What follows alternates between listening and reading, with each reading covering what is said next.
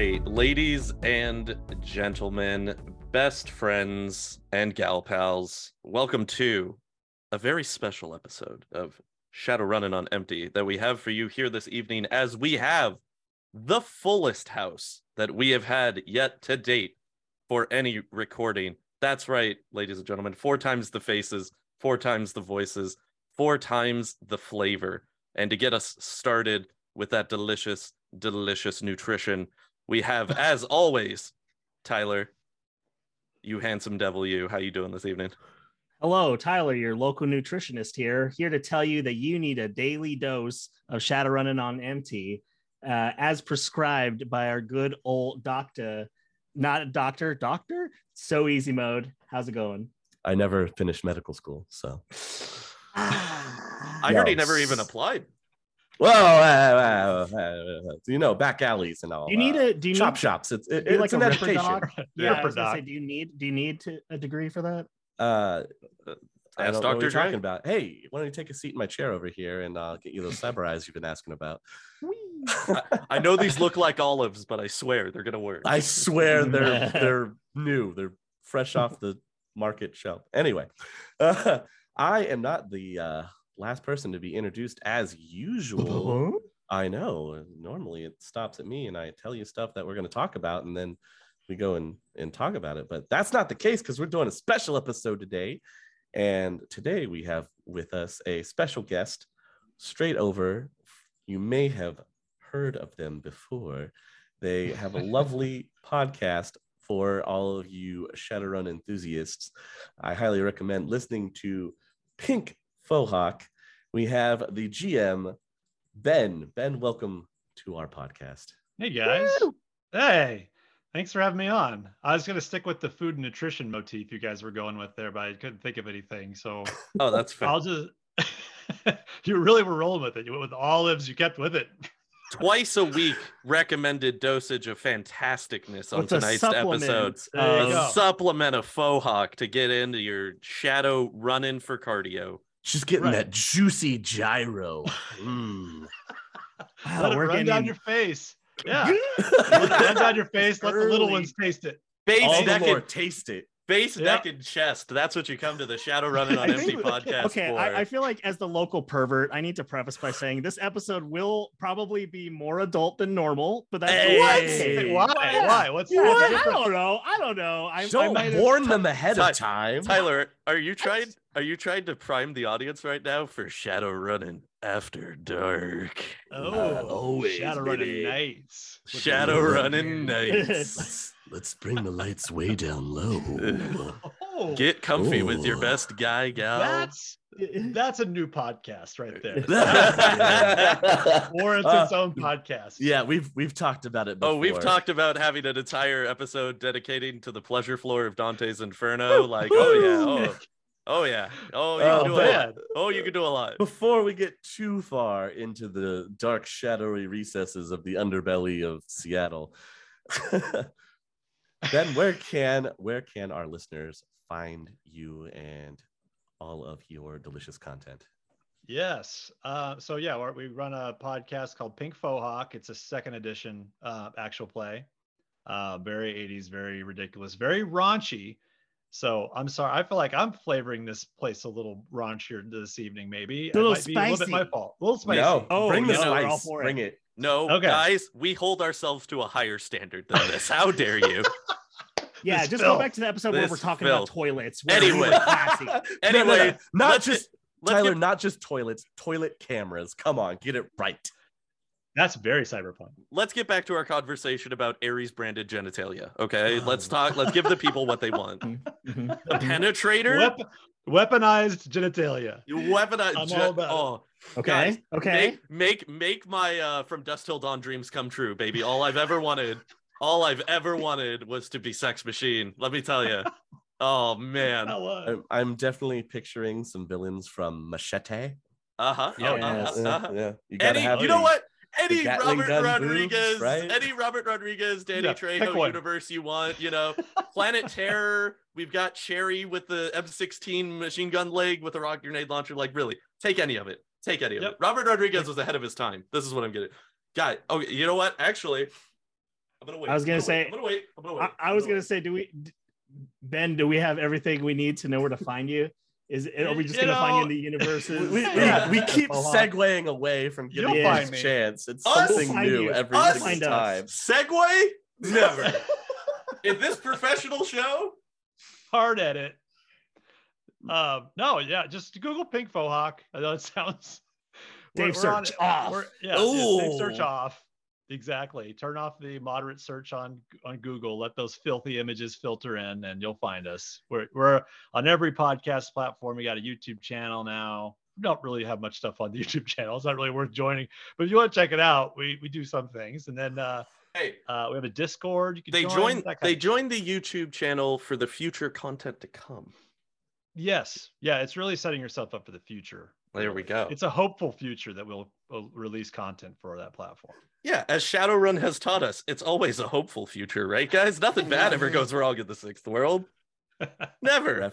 Re- reference the previous 29 episodes that are Yeah, literally every other episode we've done. Everything is podcast. okay. It's all gumdrops and rainbows in the sixth world. now, with us having this fantastic guest joining us for this evening, Easy, Mhm. what is our topic for the night? Oh, well, we're doing something a little bit different for this evening. And we have come together as uh, fellow cyberpunk enthusiasts and enjoyers of all things that are corporately sponsored. uh, we have each made a list of what we think is the top five things that help really influence the cyberpunk genre and Shadowrun, what really brings it out, like media that you can absorb that's out there to give you ideas of what you'd be running into in a Shadowrun setting, or music that might get you in the mood or or influence you into thinking about that next thrash metal rocker that's a troll that happens to have a contract with Ares that he's trying to get out of. I don't know. That's just an idea off the top of my head. But that's what we're going to be talking about this evening. Before we get too far into it, though, I know a lot of you uh, that are already huge fans of the cyberpunk genre will definitely be expecting to hear some of the greats that have influenced this this entire genre and we're going to knock some of them out of the way right now that we didn't put on the list just because we thought people would already be accustomed to them and expect them. So uh, we talked about it before, and right now on that list we have, of course, Blade Runner. Obvious, obvious choice. Yep. We've also decided to rule out uh, the Matrix. Again, very cyberpunk dystopian. Uh, think if an AI would have actually full autonomy and taken over, that's Would have probably won. what the sixth world. Yeah, would Yeah. have won. There Yeah. you go. Uh, and finally, uh, one of the uh, novels uh, we have eliminated is, of course, the grandfather itself of the cyberpunk genre, Neuromancer. If you haven't read it, I do highly recommend it. Um, I will let you know that from my own personal diving into things, um, there's supposed to be a show that's coming out on Apple TV that is loosely based off of the Neuromancer book. When it's coming, I have no idea, but I was told and did research that it is in creation. So, Apple So TV continues to just be the bane of my existence, man. You talk about like the one service that has the most things that I actively want to watch, but on the on the other side of it, I'm like, I will never give Apple money again a day in my life. So I'm so conflicted, man. I'm it's, can't it's, support your corporate overlord. What's wrong? You're that last one they're No, trying to thank you. get. That's the whole thing. I It's just gonna get worse for you, man. th- They're, trying to they're trying to get me back, man. I I left with the iPhone 4 and I've never looked back. And God, the Apple TV though. I there's just so imagine much some cool smoking stuff. man at Apple watching this feed. Oh, it's- He's gonna crack. Oh, Oh. Once we get him, it's all over. I really hope that I have my own dedicated cigarette smoking man at Apple. That would be amazing. uh, right from here, you start getting more ads popping up in your Facebook. You're like Apple products. yeah, just hit him with the hit him with the ads. He'll I- eventually crumble. I really wish that we could at one day get to the point where we have a corporation that's just gives you a targeted ad, and then at the bottom of it, the tagline of the ad is just "Yes, we were listening. Like, Yeah. just be honest about gonna it at this point. Just be honest. Like, come on, Amazon. Just be honest. I at this mean, point. look, when we get when we hit the augmented reality stage, like in uh, the fourth edition of Shadowrun, where everything is a targeted ad based off of all of your history that's collected from your smart home because it's all wired in and all corporations are involved. You know, it, it'll get there eventually. You just got to give it some time. Absolutely. Our corporate overlords will take over eventually.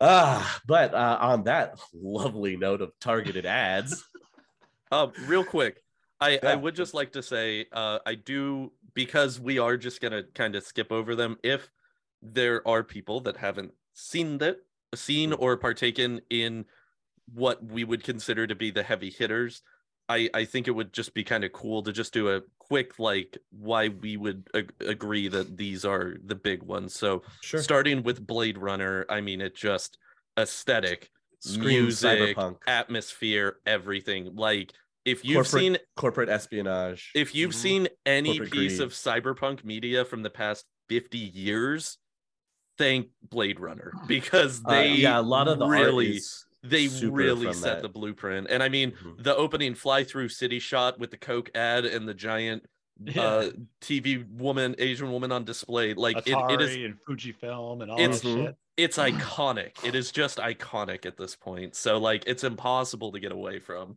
It's it's also like that that the the mix of noir they bring into it. that I Yeah. feel like a lot of cyberpunk sometimes latches more on the super flashy tech side, and they went Yeah. more like an old old school noir film, Yeah, which it's- really cool. For being hyper advanced technologically, it's very grounded in the story that it tells. It's not super high concept sci-fi. Like it is very much what if robots Mhm. were humans and gain sentience? Are they human? That is the entire crux of the movie. So like it it very much grounds a lot of the higher sci-fi elements of cyberpunk that you get into with more advanced media of it that I do Right. think that it is really like the ground level of this is cyberpunk this is what you can build off of from here Right. this is this is your base and everything else to come thank you to Ridley Scott you know Seriously.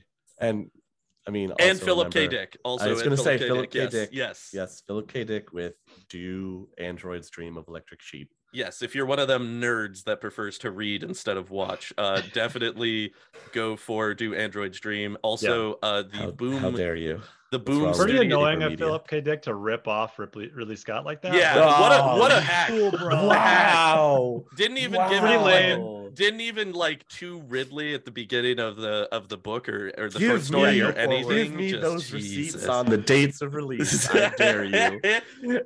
uh, also, uh, in relation to that as well, I would also just like to mention uh, Boom Studios has a fantastic comic adaptation of uh, Do Androids Dream of Electric Sheep. So if you are Ooh, a comic fan as well, highly recommend. It is very, very good.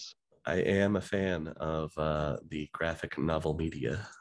And I might also just throw that in there because, like, I'm fan, I'm friends with the artist who did that series. oh, I mean, uh, oh, oh, I see. I see. if this if I this see. ever somehow gets back to Tony Parker, baby, I did it for you. I just want you to know that. Love you, man. Ultra targeted ads now, man. Yeah, Like, super Yeah. targeted. I target them for my friends. Should have known. You were your own corporation this whole time. Congratulations, you are the algorithm. Woo! It feels good. I've transcended, guys. Could you tell? Do I look any more corporate? Is this is this happening? Oh man. Uh, all right, next on the list, uh, I I feel like uh, we might as well throw out um, that other great novel that helped start the whole genre, and uh, that is Neuromancer. Mhm. You Hell yeah. guys, great book. Um, especially if you it has that same kind of like noir, dark, gritty feel to it. Uh, but this is all in relation to like your early deckers is what it Mhm. can be compared to uh, for Shadowrun. and the Street Sam with Sally or Molly. I can't remember what her name is in that. Sally or Molly. Yes. her, she's one name in Johnny Mnemonic, and she's another one. in- yeah, she's another one. In, changed her. I- spoiler, name. spoiler, Johnny Mnemonic is totally on my top five list. oh shit! Sorry about that. Yes. It's okay. We'll get there. It's okay. We'll get there. We'll get we'll there. get there. Okay, we'll get promise we'll, we'll get there. Um, but yeah, uh, fantastic book. Uh, it is one out of a series of like three that he did, right? Mm-hmm. There's That's the bridge. There's the the Sprawl trilogy Yeah. set in that world. There's a few other trilogies, but I any if you haven't read anyone that hasn't read any of the William Gibson books, like you gotta read them. They're fucking incredible, and they're So so, moody, and they set the whole. And he's the godfather of cyberpunk, so hmm it's uh, got to do it. Yeah. The Sprawl series has a complete four book set. Wow. Yeah, is the four book? Is it is that with the um, burn burning chrome short Uh, stories included? let, let me check. I'm actually looking right now. Yes, it's got the Burning Chrome in. That's awesome. It's Burning Chrome, Mona Lisa Overdrive, Count Zero, Count Zero, and Neuromancer. Nice. Super worth Hard it, you guys. All you can get the whole four book set actually uh, on your, you know, the usual place. Yeah, you're gonna get an advertisement on it. You're, I, I, don't- I'm gonna, it I, I right don't need to drop it. You know exactly where you can go to find it. Hang on, Come on. hang on, hang on, uh, hang on. Easy, I got you real quick. Alexa, order Neuromancer. there you go, ladies and Oh, gentlemen. no. You're welcome. I'll never have one of those in my house ever. Confirm and ship. There we go. Sorry, that's the second Yep. part. Oh, there you go. there you Confirm go. and ship. Thank you. Queue up Shadowrun on an empty. Uh, well, hey, well, hey, hey, you want Pink Fohawk? Ah. This is it. There's a come on. This is it. This is how you circle jerk, but like we we we are the system. We have become the system. You guys, we've broken the code. oh man. Uh, next on the list we have uh, the Matrix. Uh, you guys want to include all of the full Matrix series? Everything. Everything? Matrix. All That's four fair. movies, Animatrix, all of it. Attach all of it because Ah, it fair, it that's I fair. I it, it it does kind of the perfect blending of everything. You've got like the hard tech digital world matrix like literal matrix landscape that is present in the shadowrun setting. You've got the ai that is conquered and taken over and realizes the resourcefulness of humanity instead of just the destruction of humanity like you would have with like a terminator where it's much more of like a humanity needs to be erased type of setting. And like just Hmm. it's just great man like who doesn't like the matrix like let's like that's just honestly who doesn't like the matrix it's so good that was an interesting take on that. I, I did like that, where you're like, it's how robots or the AI realize that human humanity is useful and it needs to just be cultivated. Whereas in Terminator, it's a complete wipeout of everything. Two very different things that still deal with a, an AI. To- very, to- very interesting. to be honest, it, that's kind of always been one of my big issues with the Terminator franchise is that the Terminator franchise is to prevent the end of the world via the end of humanity, whereas the Matrix is to regain freedom from mm-hmm. the system that's been implemented by this AI overlord that's taken over, realizing or, you know, viewing humanity as being secondary to the primary of the machine existence. So Mhm. it's why I've always thought that the Matrix is way more interesting as like an evil robot high Yeah. sci-fi concept setting is because it's not just kill all the humans because you know it's that's great that's a good setting for when you need it but I, it's just like that's very final that's it Yeah. that's the whole thing you stop the terminators or everybody dies and it's like yeah that's fine it's I you know feel I feel like the Animatrix is a good inclusion into there to see Oh, like my- that whole history build up for it too, which was super super interesting. I just watched that for like the second time ever right before the last movie came out, right before the fourth one came out again. yeah, Nobody talks about the Animatrix enough, man. It's so cool. It's It's, really so good. Very- good. very underrated. It's very such a cool way for them to build out the world lore and tell you like how everything happened. And just some of the studios that they had work on that thing are just god tier. Like there's just Yeah. some of the best animation studios in the industry. They all got together and were like, yeah, we like this thing. It's kind of cool. So we're just gonna do some stuff for it, and it's gonna work out. And it totally does. So I Yeah, I, I know it ended lot. up being awesome. I know a lot of my friends have have ended up sleeping on the Animatrix just because they were like, oh, it's not one of the trilogy, and it's not, you know, it was. Uh, it was also, to be fair, it was a lot more hard. It was like really under the radar. I feel like when it came out too, like they they had kind of played it up because you know the Matrix was a cultural touchstone, and so like having that attachment to it was still there. But like like I said, uh, watching it like a year or two ago was the second time that I've ever watched it. And I've owned like a box set of all of the Matrix stuff for like a decade. And this is the second time that I've dipped into it. So It's one of those things too where they it was like they're exper- experimenting with telling the story in different media. You know, making you know, it's, Yeah. very consumerist too. Like make them buy different shit to get the full story, but that was really well done. The video game too was really fucking good. If anyone played Mhm. that, I had it for GameCube.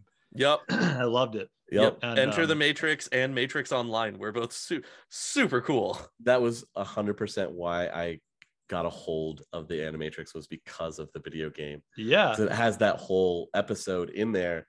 Uh, towards the end that actually leads into the video game. Into the video super game. cool. Yeah. It's Yeah. the setup for the for the Ghost of Daobi stuff. That's right. I Yeah, and- totally forgot about that. and then that then in turn leads into the next movie. Yep, a hundred percent. So I was Yeah, just like- wow. Super cool. Yeah. Also, Yeah. from like a very surface level, like idiot level, looking at it, because that's kind of my take on. You're gonna, there's gonna be a theme here. You're gonna see, but I feel like the action, like just uh, the theme, uh, you know, take the theme away, and just the action in that fucking movie, the gunplay, Mm. the, just the badassery of it is so the Shadowrun mood too. The team Mm. and how Oh, they go in, and, dude, and then also the like, lobby the, scene. The lobby, lobby scene, scene. is what I the picture chopper. in my brain every Oh, time we have a firefight in Sinless. Every time we have Yep. a firefight in Sinless, it's the lobby scene. And, and, and, the and- bomb in an elevator. Come on, like that's it's so that's good. a plan. That's yeah, a plan. that's Yeah. totally a plan. It's totally a plan. And like the and and like even the escape sequence at the beginning when he's when he gets the cell phone and he's Mhm. like, okay, we're watching you. Two agents at the end of the hallway. Okay, go now. Like make a So. Like yep, yep. like that is totally also like that could totally be a Shadowrun scenario of like trying to escape like a cor- like corpos that are coming after you. You know, they found out that you're a runner in your everyday, uh, you know, and now they know who you are in your everyday life, and you have to escape and make it back to the rest of your running crew because otherwise, you know, you're gonna get caught, and then what's gonna happen? And I mean, yeah, only, it's so only good. if you're crazy enough to still have like a nine to five and be a runner. Hey, hey, man, yeah, Exactly. you Yeah. mad people got lad. People people got to eat all right people got to buy their their robot absolute toilets with the cameras in them all right you can't you think you think a normal dreg in the Ares machine can afford the camera toilet on a normal salary easy We're back. yeah And that's- That's how we come full circle on this podcast. That's a we don't let segue. some things go. yeah. It is a Also- segue. tyler thoughts on the matrix it's okay. okay cool All right. All right. No, like thank I've you. seen Nailed okay, it. so Nailed like, it in I've one. Nailed it one. seen the first Matrix a couple times, and then the second and third one at least once. But um, as we will get into in a moment, I'm not the biggest sci-fi guy, so I'm kind of like that's cool, and then I move on. So I'm kind of selfishly hoping that you guys will induct me in the ways because there's a lot I need to learn, even Oh. as someone who's been on the show. I, Oh I, my my I- sweet summer runner That's child. perspective to have though too. Yeah, you know, thousand but- percent. Yeah. And that's also why we wanted to do this is again for the people that like never dip the toe in sci-fi and they want to know, you know, what are some good things to check out? What should I look into? Um, but I, I would say in regards to the big three that we talked about, tone, mood, aesthetic for Blade Runner, uh, the incorporation of the tech and cyber systems of the Matrix and how that reflects to the Matrix to the Matrix of the Shadowrun world. And I easy for you. What what would you say is the connector for Neuromancer and and that series? uh, Neuromancer is, I mean, it's one of the books that started the entire genre itself. Mm, You've got you've got your first look at what a Decker would be like with the connections through uh it was through induction pads through his hand actually. And then you've got the the, the introduction of the street Sam in that term as well. So a lot of a the lot of the terminology. a lot of the terminology that you'll experience in the Shadowrun world comes from these books. So you, you would you you think it would be safe to say that for the groundwork of cyberpunk came from Blade Runner, the groundwork of Shadowrun is deeply embedded into the Neuromancer series. I think so. Yeah. Cool. I that I think that sounds good. Ben, any anything else you want to add in? Last thing I'll say, Mhm. Matrix th- th- with the fucking the data jack. Come on. Yeah, Uh, Yes, Data jack's yeah. never the same ever since I saw that movie. I was like, that's shit, that was cool. very true. Yeah, no, it, like even when we talk about like somebody using like a USB or something, I always think of just the like the, the Kinda like lock the in and gasoline everything. handle. Yeah, dude. the- oh, it's man, I'm gonna go watch Matrix after we get done here tonight. I mean, this is gonna happen. Quick segue fun fact uh, Mm. i played in a um, a third edition game where our decker uh, it was around that same time where the matrix had like just come out and everything and Mhm. so he had a weird jack point for his for checking into the matrix in that he would kick back and flip his eye open and then ram it into his eye socket Fuck yeah. and that's how he connected to the matrix That's, is that, that's cyberware in the in the book, right? Is it, Yeah. data jack in the eye, uh, right? Yes. Yeah. you can put a data jack anywhere you want That's anywhere you want oh no, we heard you. Oh, we heard you. For funsies. You can Yeah. put it anywhere you want. It won't work, but you can put it in your ass if you want. It's fine. Do it. Yeah, just gotta run work extra wire. me. It'll work for me. Oh Uh, All right. Well, uh, now that we have that out of the way, uh, the other thing I will mention is obviously we won't mention um, the harebrained schemes, uh, three Shadowrun games. I mean, that's just super duper duper obvious. So sorry, Super they're not on the Nintendo. they're not on the list. Also, the Genesis and Super Nintendo not on the list. Very super obvious. Sorry again, but I'd open up on. any Shadowrun novels. Like you, like you Uh, yeah, the- buy- well- but you, you could buy those and I didn't put any of the the novels. Rest assured, if there. it says Shadowrun in the front, then it's yeah, for you getting it's the a pretty good yeah indicator of what. Yeah. including the Shadowrun game on Xbox 360. No, That's right, folks. I see you. I no, see you. No, don't no, no. The All right. great, the Viva truest, the purest gonna- representation of the Oh, franchise. God. Some would We're say. strike. We're we're striking that Ty- one. Uh, Tyler, are uh, you into that veto. game or are you trolling? Uh, no, I'm kind of trolling, but also when I was a kid, I had no idea what Shadowrun was, and I remember seeing that game. I was like, "You're telling me you could play like a dwarf with a katana, and you could summon like a tree? That's insane!" Yeah, that's so a legit reaction. I mean, it was. Yeah, That's fair. That's fair. Yeah, Although it has literally nothing to do with Shadowrun. But it has I am a everything to do. It has everything to do with coolness, easy, and doesn't that account for anything anymore? yeah. Maybe I'm just salty about dying to dwarves with katanas and shotguns, who I would shoot over their heads because I was a troll. Hello. It was all Tyler. This is Uh, how we like, find out. I got this dude with my chainsaw, and my katana. Let's go. That was me on This- the Xbox. This is My- this is this my is where God. Easy still has the gamer tag written down in his in his hate book, and he drops it, and we realize that it was Tyler all along. Don't, don't all make me along- go all get these my 360 and replug it in and all find out these years later. who's on my block list. Right. who, who are those hot spicy messages from? Let me tell you. I tried to swat him five times. I'm narrowing it down to the city block. I'll get you. Do you imagine Can't how much forever. how much more terrible swatting would be in uh, the sixth world? You're just dead. yeah, uh, probably. Here comes high Lone Star. response. yeah. Is it one of those- VTOL. Is it is it one of those things where like if you're connected into like a full smart home system though, couldn't the police like check that feed? Like if you had some type of like like hypothetically, not that I'm trying to advocate for a full on surveillance state type situation here, but hypothetically, couldn't that actually make swatting way harder to pull off in the future? You could send That's in a a- mage, send a uh, fucking astral projection. Check Yeah, out. go yeah, astral yeah. into the room and you just see a guy sitting at his desk and you're like, guys, I think we got the wrong place. I don't Yeah. Yeah, Not a that's- barricade that's here. possible. There's Yeah, a lot of action going on in there for one man, but let me tell you, it's nothing dangerous. right. Let's just uh let's just wellness check knock the door. real quick, can No, you don't come in. real, real quick, can you get the Decker to hack into the live feed on his computer? I just want to make sure that I think I'm seeing what I think I'm seeing. Terrible. Terrible. oh, swatting yep. something Oh, in there. oh, he's swatting all right. You can call him out, Oh boys. god. Shadowrun after Shadowrun After Dark. Yes. All right. um, let's actually finally uh, start to get into our lists. How about that? Woo! Uh, Tyler, would you like to kick us off and give us your top five influencers? Yeah, Tyler, voice for the voiceless here. I see you people out there playing Shadowrun on the Xbox 360. I I I, I am with you.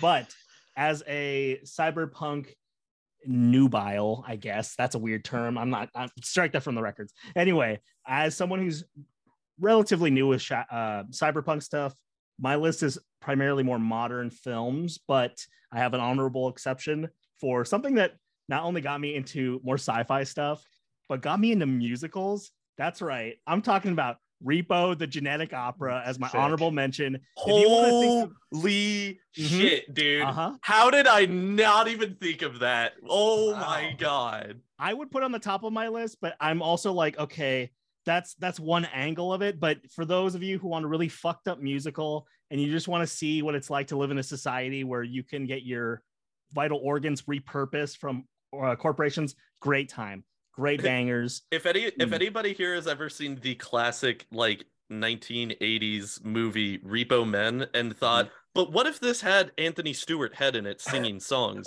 and that's what was missing from your life? Mhm. Repo the Genetic Opera 1000%. Yep. Do you recommend? Ripper My- my- musical.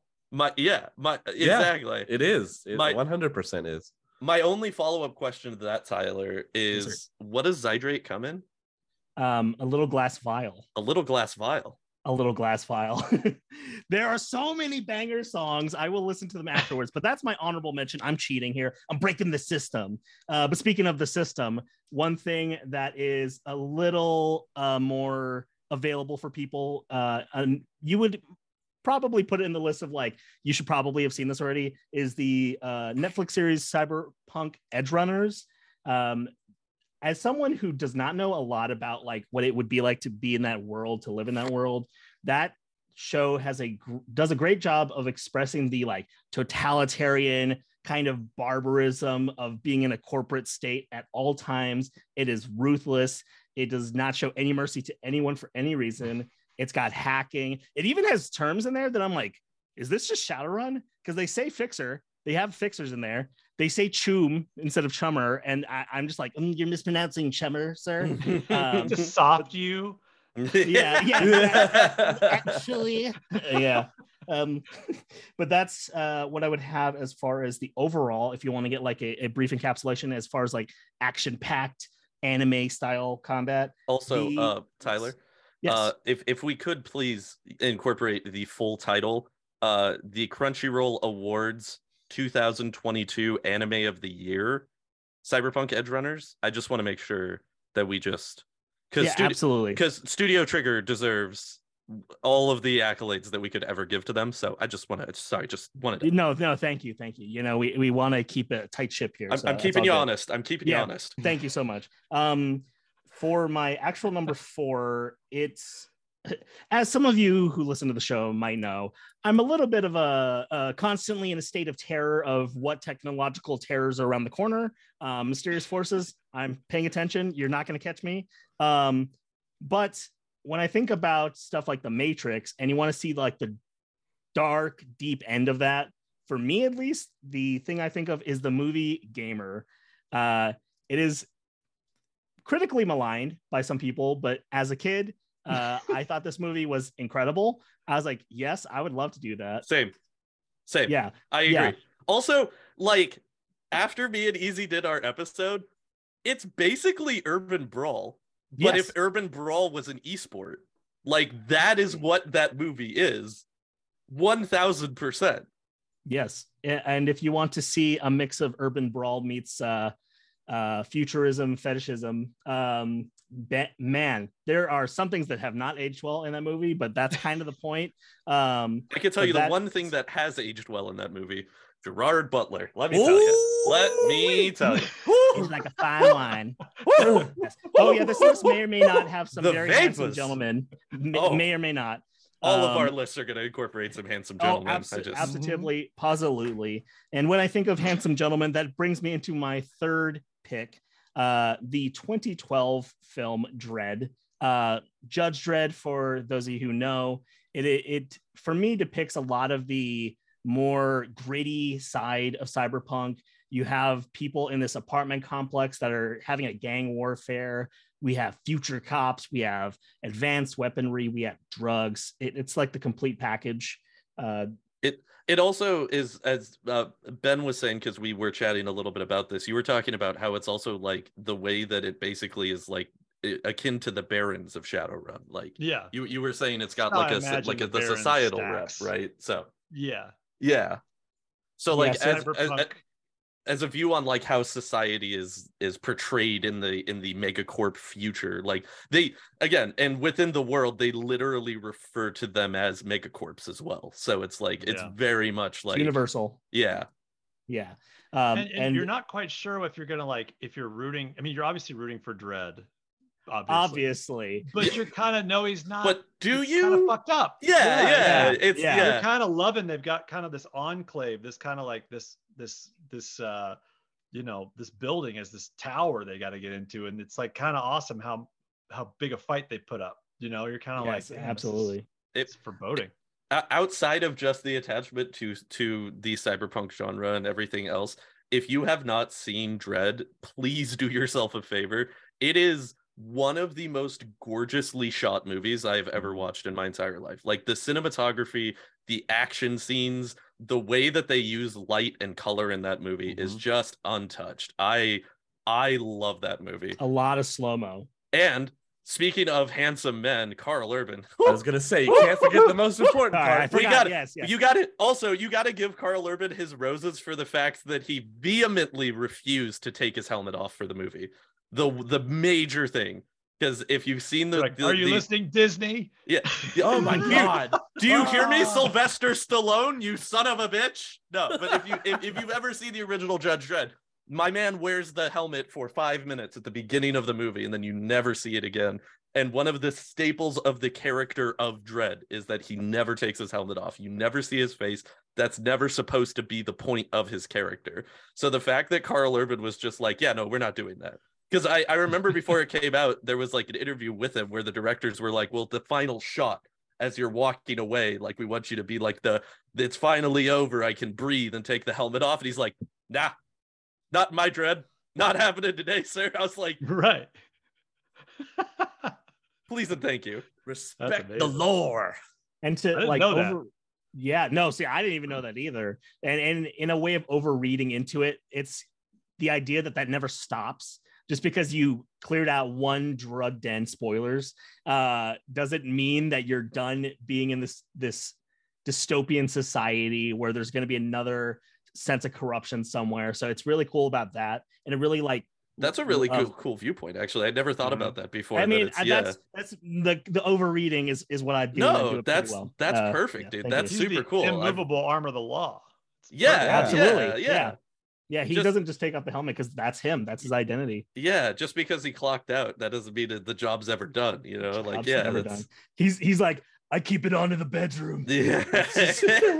I, I want to see a panel in the comic now where it's like at the precinct and they're all in the showers and Dredd still has his helmet on while he's just like lathering up and he's just like The man sponge in the helmet. I, I really Yeah. hope that he shaves his head because otherwise that hair is going to be was about to say. disgusting.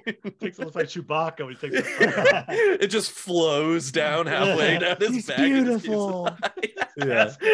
He's got the Fabio hair when he takes the helmet off. He's just- He It's takes the, off. it's the it's the whips. No, no, it, it all comes off and the hair flips out everywhere and does like the twinkle and you just hear the anime. See, that is amazing. Uh, I also Um, have to say that um, yes.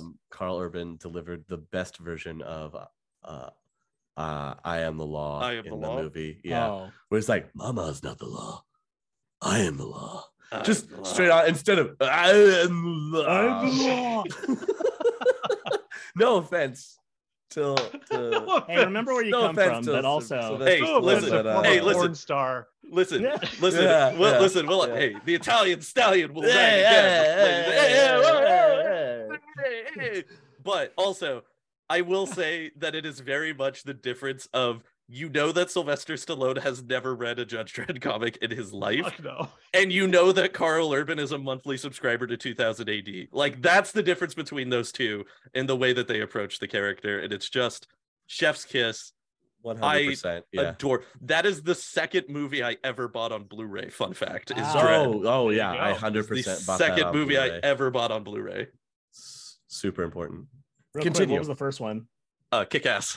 Oh hell yeah. Oh. Okay, Nice. okay, I could Par- talk about that for par- a while. partially because uh the comic book store that I worked at at the time is actually the basis of the comic book store in the movie. 'cause No, Will. The comic book store in the movie is called Atomic Comics, and that's where I used to work. So we sent them a bunch of the T-shirts and stuff. So like all the branding is actually like the store that I used to work at. So Yeah, the yeah, advertising. Oh, look at this guy nonstop. over I here. know. Ugh. Dude, no, it's it's fine. talk At- about Atomic how Comics you is out of business now, so don't, there's no advertising. But don't the worry about idea it. It's that fine. you It's like, good. you're like, oh, I'll never spend a dollar on this mega corporation. Anyway, here's an ad for even if it doesn't exist. You're just like, you're selling me all these things. And I'm like, man, maybe I do want that. That's what I'm here for, baby. Right, right. Okay. Um, but speaking of you selling the next best thing, the upgrade upgrade movie that's what I, that's the next one that's number two for me the upgrade movie uh this is a 2018 film um with one what is their name? Logan marshall green. Um looks like tom hardy. I'm still not convinced that it is not tom hardy. We've never Um, we've never seen the two of them. In the same room. We've Yeah. never seen the it's two of them in the same room at the same time. just Super saying. true. um but that's a film that depicts again the dystopian society but the idea that technology can be used to kind of overwrite your humanity in a way that like in theory improves you and makes you stronger in quotes but the deadlier side of it the acting from uh, logan marshall pretending okay because for for a brief setup this man loses all control of everything below his neck and he gets like a cyber implant that allows an AI to move his body for him, but the AI has sentience and, and there's a lot of wacky stuff there. But one of my favorite parts of that movie is when he's in his fight scenes while he's being taken over by the AI, he's moving as if he's on like a, a, a swivel, like he's a robot. It is incredible for that alone. The hyper violence is on point. And in our one of our more recent episodes, we talked about like nanotechnology and all that, and like the idea of hacking limbs. Uh, now imagine that, but your entire body, uh, and then you have upgrade. Um, so that is one that I definitely recommend. It's not a not a feel good movie, but you know, not a lot of things uh, in at least the darker Shadowrun cyberpunk esque era were are going to be that nice. Most Um, cyberpunk is not feel good. No, I, that that no. is a very blanket Yeah, statement that I think we can all agree with. I was like, hmm, what's actually a feel good cyberpunk thing? Hmm. yeah, there's yeah, yeah. there's not a lot. There's not Uh, a lot. There's there's not a lot. Um, but I, have will say I have one that potentially could be, but we'll get there when we get. There. Oh, very nice, very nice. I Um, used to fall asleep to, to Blade Runner in college every night. I'd put it on and go to sleep to Vangelis Vangelis's uh, That's amazing. music, and I think it's fucked me up forever. Yeah. But it felt good at the time. Yeah, Yeah, yeah, yeah, yeah. that there you go. score is like one of the best movie scores of all Yeah. time, dude. Yeah. It's so good. It's so very good. good. There's something cyberpunk about like the immediate payoff, but the future like debt you're gonna have to pay with your body or your mind. Mhm. Um, that's dude. There's a whole existential thing you could talk about with cyberpunk. Um, but w- going back to the feel good, how rare as it is, some might say this is not cyberpunk, but I don't care. This is my list. For my number one, I actually picked an artist that I really enjoy. They got me through college, and they are fantastic, underrated. This is the artist Pylot. That's P Y L O T. They are a synthwave artist, but one of the things that they do really well, if you listen to any of their music, is they give you that idea of um, for background, I would drive late at night from school and the streets would be empty and I'd put on Pylot and I just felt like I was driving in a in a cyberpunk like lane. Like this is like the, the world was filling in around me. It was this whole experience. And I highly recommend it because although there are aspects of their songs that kind of depict the uh, darker or more intense elements of the futuristic cyberpunk world, there's also a bit of hope and uh, like action that goes on in their music that I really love. If you just want to like put on some music and just close your eyes and think about like, hey, what would be a dystopian society? But there's some bits of rays of hope. That's why Pylot is on the top of my list. Uh, it's not a film, but you know you can you can fill in the blanks. You could have your own your own head films. Uh, do you have a recommended track that you Yes. want to throw out? I have a couple. All Uh, right. The the most popular one i believe at least on spotify is shadow task um oh it's actually changed to a race against time i think my favorite song is lock um a lot of their music just feels like you're listening to it and there's something going on like there's probably a chase scene happening or something and this music's going on in the background at least that's what i see in my head um kick ass, Uh, man. yeah, it is incredible. So I'm going to be listening to them after the show, but I highly recommend if you guys want to delve into it a little bit. That is the number one on my list for cyberpunk media. That's so- an awesome list, dude. Well, thank you, thank you. no, you. that's that's good. I like that. All good. All good Who across the board. up?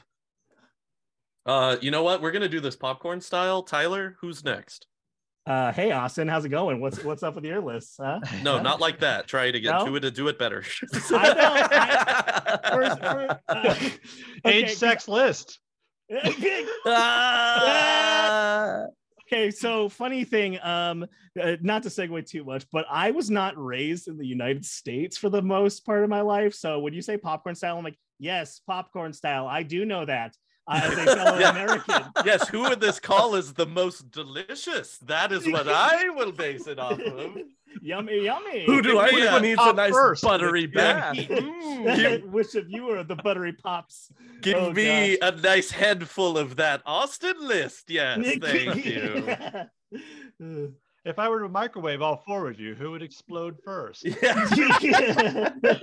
i'm sorry no, no, it tracks. No, no, he's right. yeah yeah yeah he's right Okay, no, that's fair. Uh, I, I'll, I will go next. I got it. Um, so uh, I've got kind of like a whole combination of stuff going on here with my list. I I tried to go for some that I do think are some semi low hanging and some that are a little weird, and we're gonna get into uh why that might be. So first off, my number five.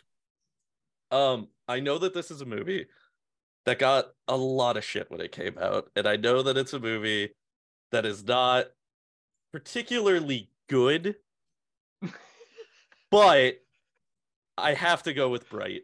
And the reason that I have to go with Bright is because Bright does the combination of the fantasy with modern reality of Shadowrun, which is something that is unique to the Shadowrun setting that I think is the biggest appeal of it. All of the other stuff that we're going to talk about, or, or that I'm going to talk about, is mostly for the cyberpunk aesthetic, for the way that it would incorporate into the feeling, the tone, the genre. But Bright did do that combination of modern day and fantasy blending and how that would realistically look by today's societal norms and standards. And I do think that it is very good for that. Everything else about the movie, very six out of 10 movie.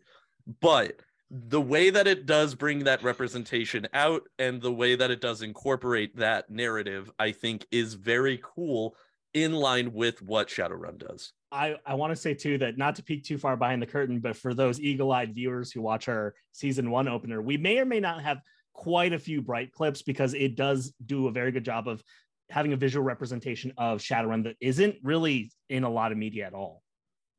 Yeah, it's about as close as you can get. Yeah, Mhm. Fair, it's like definitely the one closest. piece Mm-hmm. in a movie. Yeah, Mm-hmm. Yeah, I I, mean to enjoyed it have for that reason alone.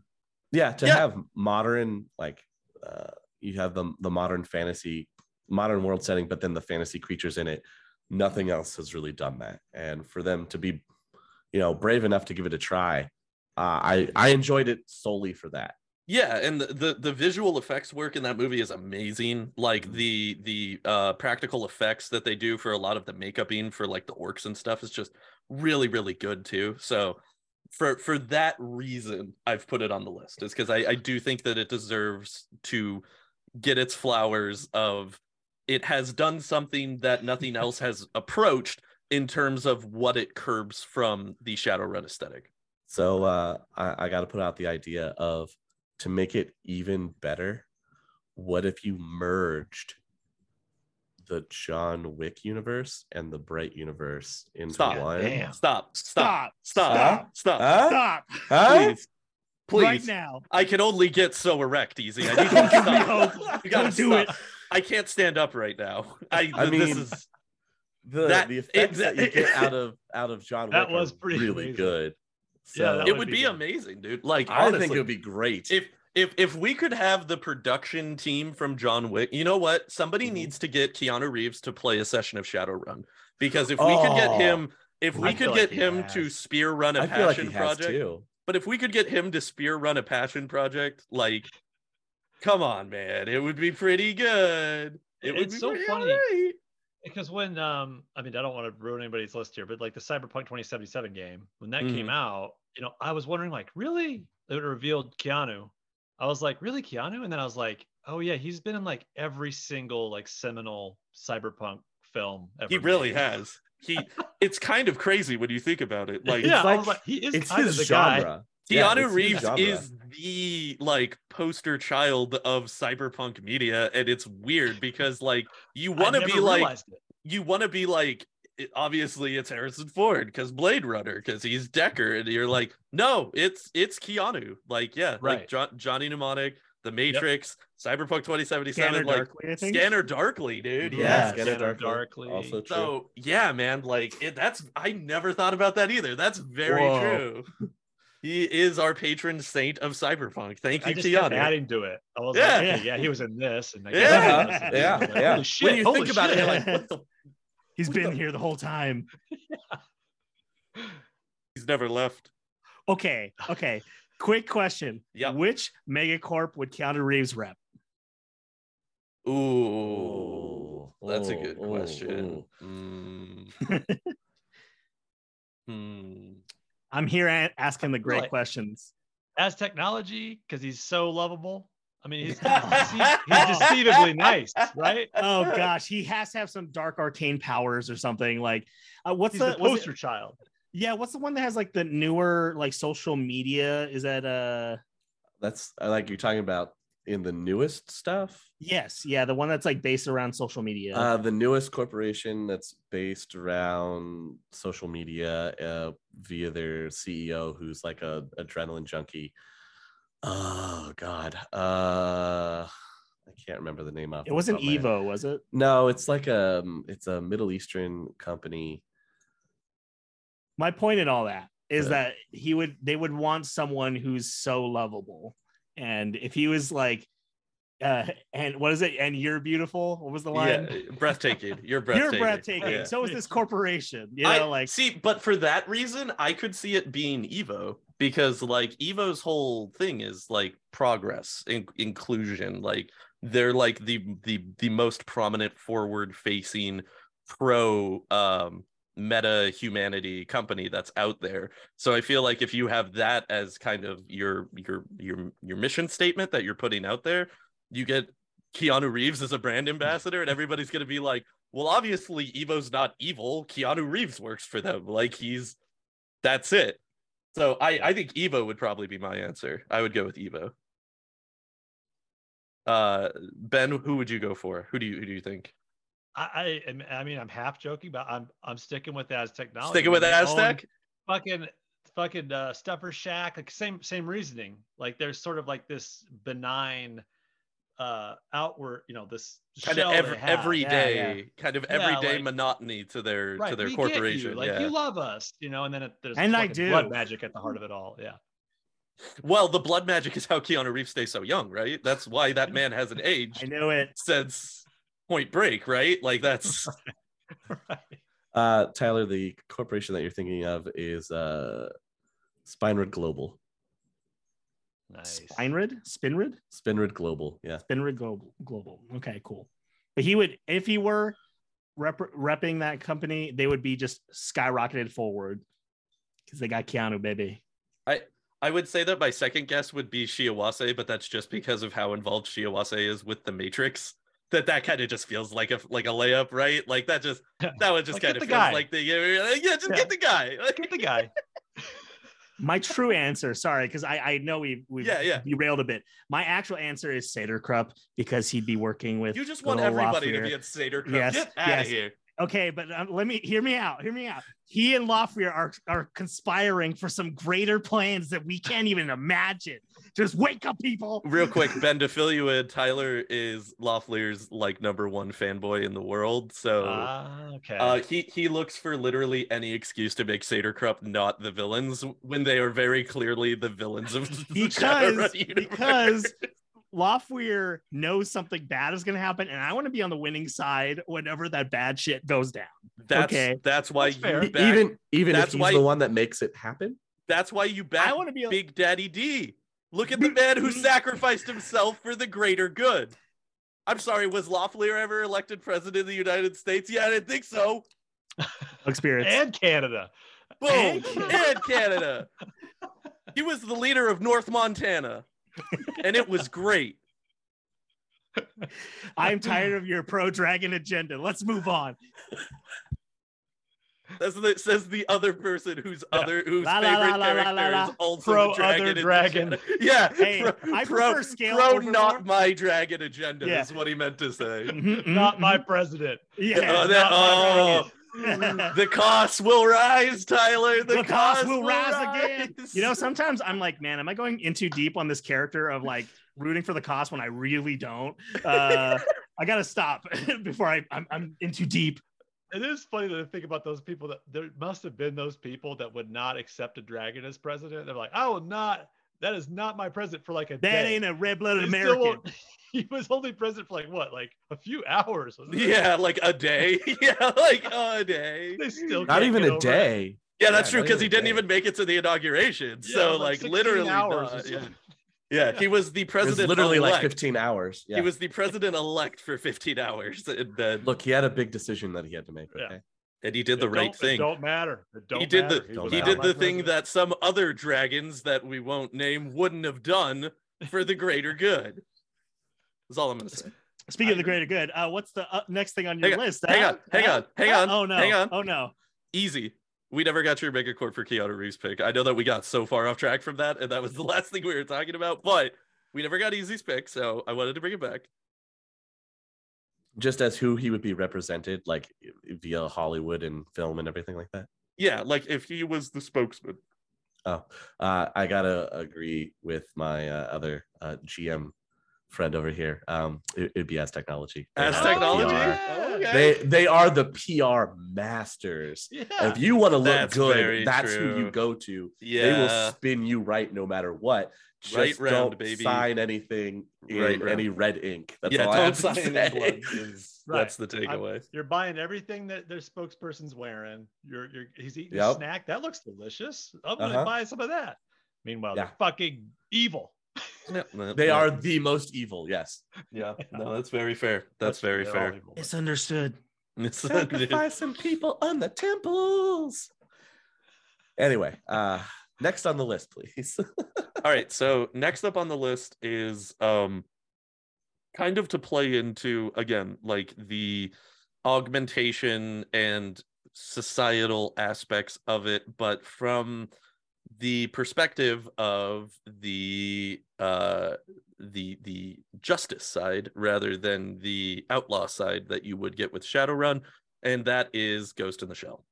Ghost in the Shell is the incorporation of AI and cyber augmentation and the way that it shows the aspects of how you would try to police in a society run by literally the most powerful entities in the world trying to do your job against the adversity that would be put out in front of it and it's it's kind of it's one of those things where uh, looking at it having played shadowrun now I see why Shadowrunners would exist, and especially in the Shadowrun universe, where all of the police forces are privatized. Like, there's no centralized police government that's kind of just out for the greater good of everybody.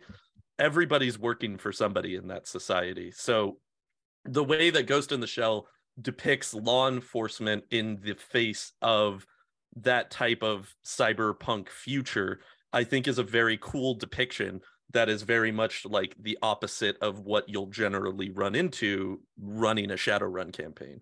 So it kind of gives you that insight to be able to use it as well to be like, well, what if one of your contacts works in the police force and they know all of these different things that are happening, but they can't do anything about it because red tape and all of the other funness that comes with that. So, but also like Ghost in the Shell is just, it's just a classic. Like it's just it's such a good series in general that just everybody should watch it for that. And even if not the series, if you don't have the time for standalone complex, watch the original movie. The original movie, the original anime movie still holds up. It is again iconic. There are so many things that have curbed from it and taken from it that it kind of just again is is a building block that you can see where a lot of inspiration has come from for uh cyberpunk aesthetic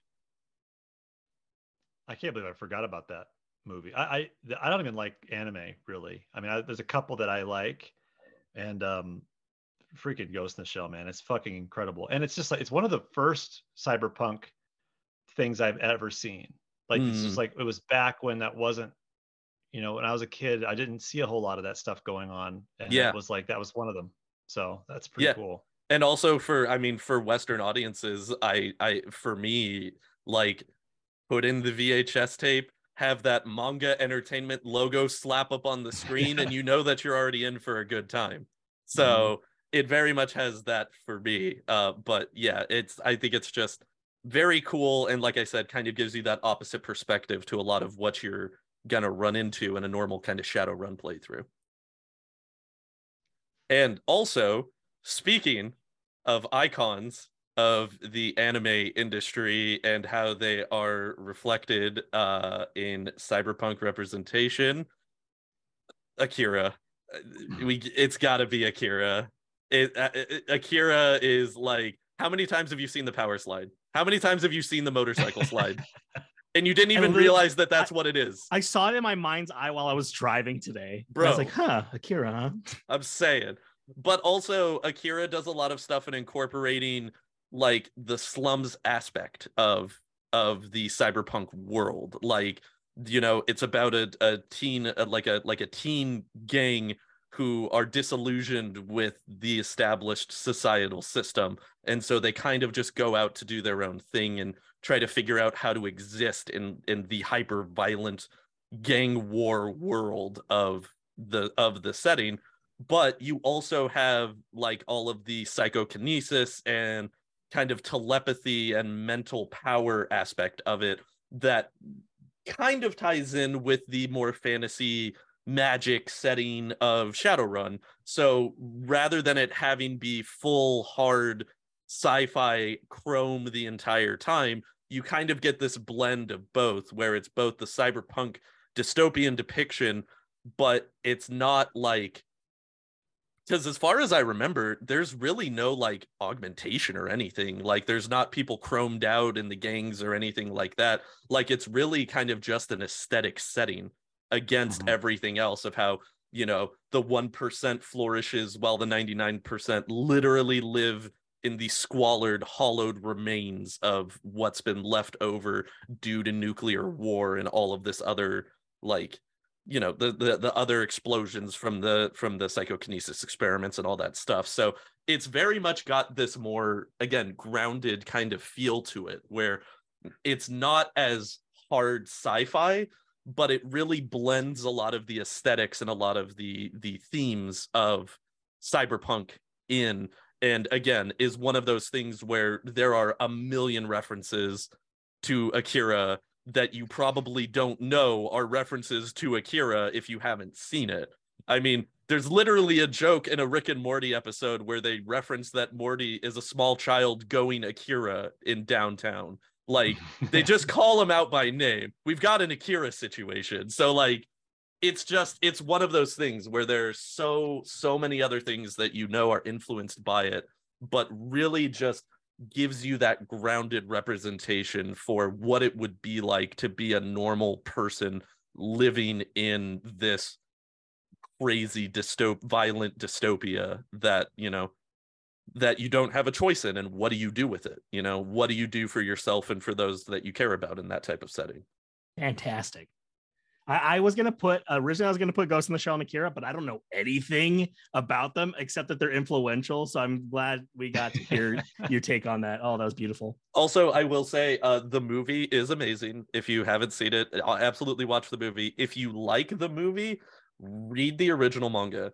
The original manga is about three times as long as the movie is. It's kind of one of those funny things where the end of the second act is the end of the second act of the manga, and then we skip about seven volumes of story for that third act in the stadium of the movie. So like the the beginning and the ending of the movie is the beginning and the ending of Akira, but there is so much that's taken out of the middle that again really drives in the character and the world building and just everything that is in there and kind of just you really get to see how all of it connects and it's just very very gorgeous. And some of the best art I've ever read in a manga is is Akira. So Some of the most technically perfect animations. Oh. Same with Ghost in the Oh, Shell. film. yeah. It's like Oh, yeah. the best animation I've ever seen. modern anime would not be what it is without Ghost in the Shell and Akira 1000%. Like I feel very confident making that statement. I Yeah. I don't think that it would be what it is today if we didn't have both of those films. So very influential in many many different aspects. Um for my number 2, I'm going to take a, a bit of a weird divergence here. So, uh this is going to be my music segment like uh Tyler had talked about. However, mine comes in a kind of a three-piece meal here. Um, so first is the tonally uh to the tonal aesthetic of cyberpunk and for me there are two things that come out to the forefront very very much uh immediately the first is the tron legacy soundtrack by daft punk that soundtrack Oh, is just amazing it is one of my favorite film scores of all time completely removed from the fact that i'm a huge daft punk fan It- but it's outside actually of the that, best like- thing that comes from the second Tron movie is the whole soundtrack. it's, It's, very better true. than the actual movie. it is better than the movie that it's in and and i do like tron legacy i do but the the soundtrack is the best part of that movie 1000% i mean if you run a shadow run campaign have your runners go to a nightclub and as they are entering the nightclub just very subtly just turn on Derezzed in the background and just set the tone and just have a ball i just that that soundtrack is just absolutely amazing on the flip side of that, there is another band that I listen to uh, that I don't ever really hear people talk about. Uh, they are a Canadian techno band called Crystal Castles. Um, they are a group whose style, as my wife has described it, is sounds like robots having sex. And what I mean is, they are the reason that I like them is because they are very much a techno band, but they're grungy techno. Like it's dirty techno. It it it almost feels like what would happen if you took like a screamo band and put techno backing tracks behind the vocals. It's very just like I, I as someone who is getting into listening to kind of more techno EDM dubstep style music recently, I've never heard another band like Crystal Castles. And I think that they very much are this encapsulation of the grime of Shadowrun that I've never heard before from any other type of band. I mean, like you can take techno and synthwave and that stuff and kind of put it in, and it is very much like that is what you know the influence of that entire genre is based off of. But I've just I've never heard anything like them before. So if you have any interest in some dirty ass techno, uh, check out Crystal Castles. Um, specifically their uh, self-titled album, which I believe was their second album that came out. Um, and uh, of that, uh, hang on, I need to real quick pull up the track list. Uh, check out the songs uh, "Crime Wave." uh, Untrust Us and Alice Practice. It's the first three songs off of their self-titled album. That'll tell you everything you need to know about that band. They are just one of my favorites. Um, and then my third piece of the musical interlude here of my list um, is a combination piece of uh, the final My Chemical Romance album, Danger Days, The True Lives of the Fabulous Killjoys, and as well the comic book sequel that came out to it that was simply called The True Lives of the Fabulous Killjoys. This is a concept album that is based out of cyberpunk aesthetic. It is about a group of freedom fighters who are trying to stop a mega corporation who have destroyed the land for profit and are trying to convert all of humanity into lifeless drones that will consume and obey to to take a line from they live. Um and the aesthetic of the music videos is very cool. And like all of the music videos from that album you watch in release order and it tells a story. It is a whole overarching story about this group and and what they're trying to do and what their mission is and who they stop.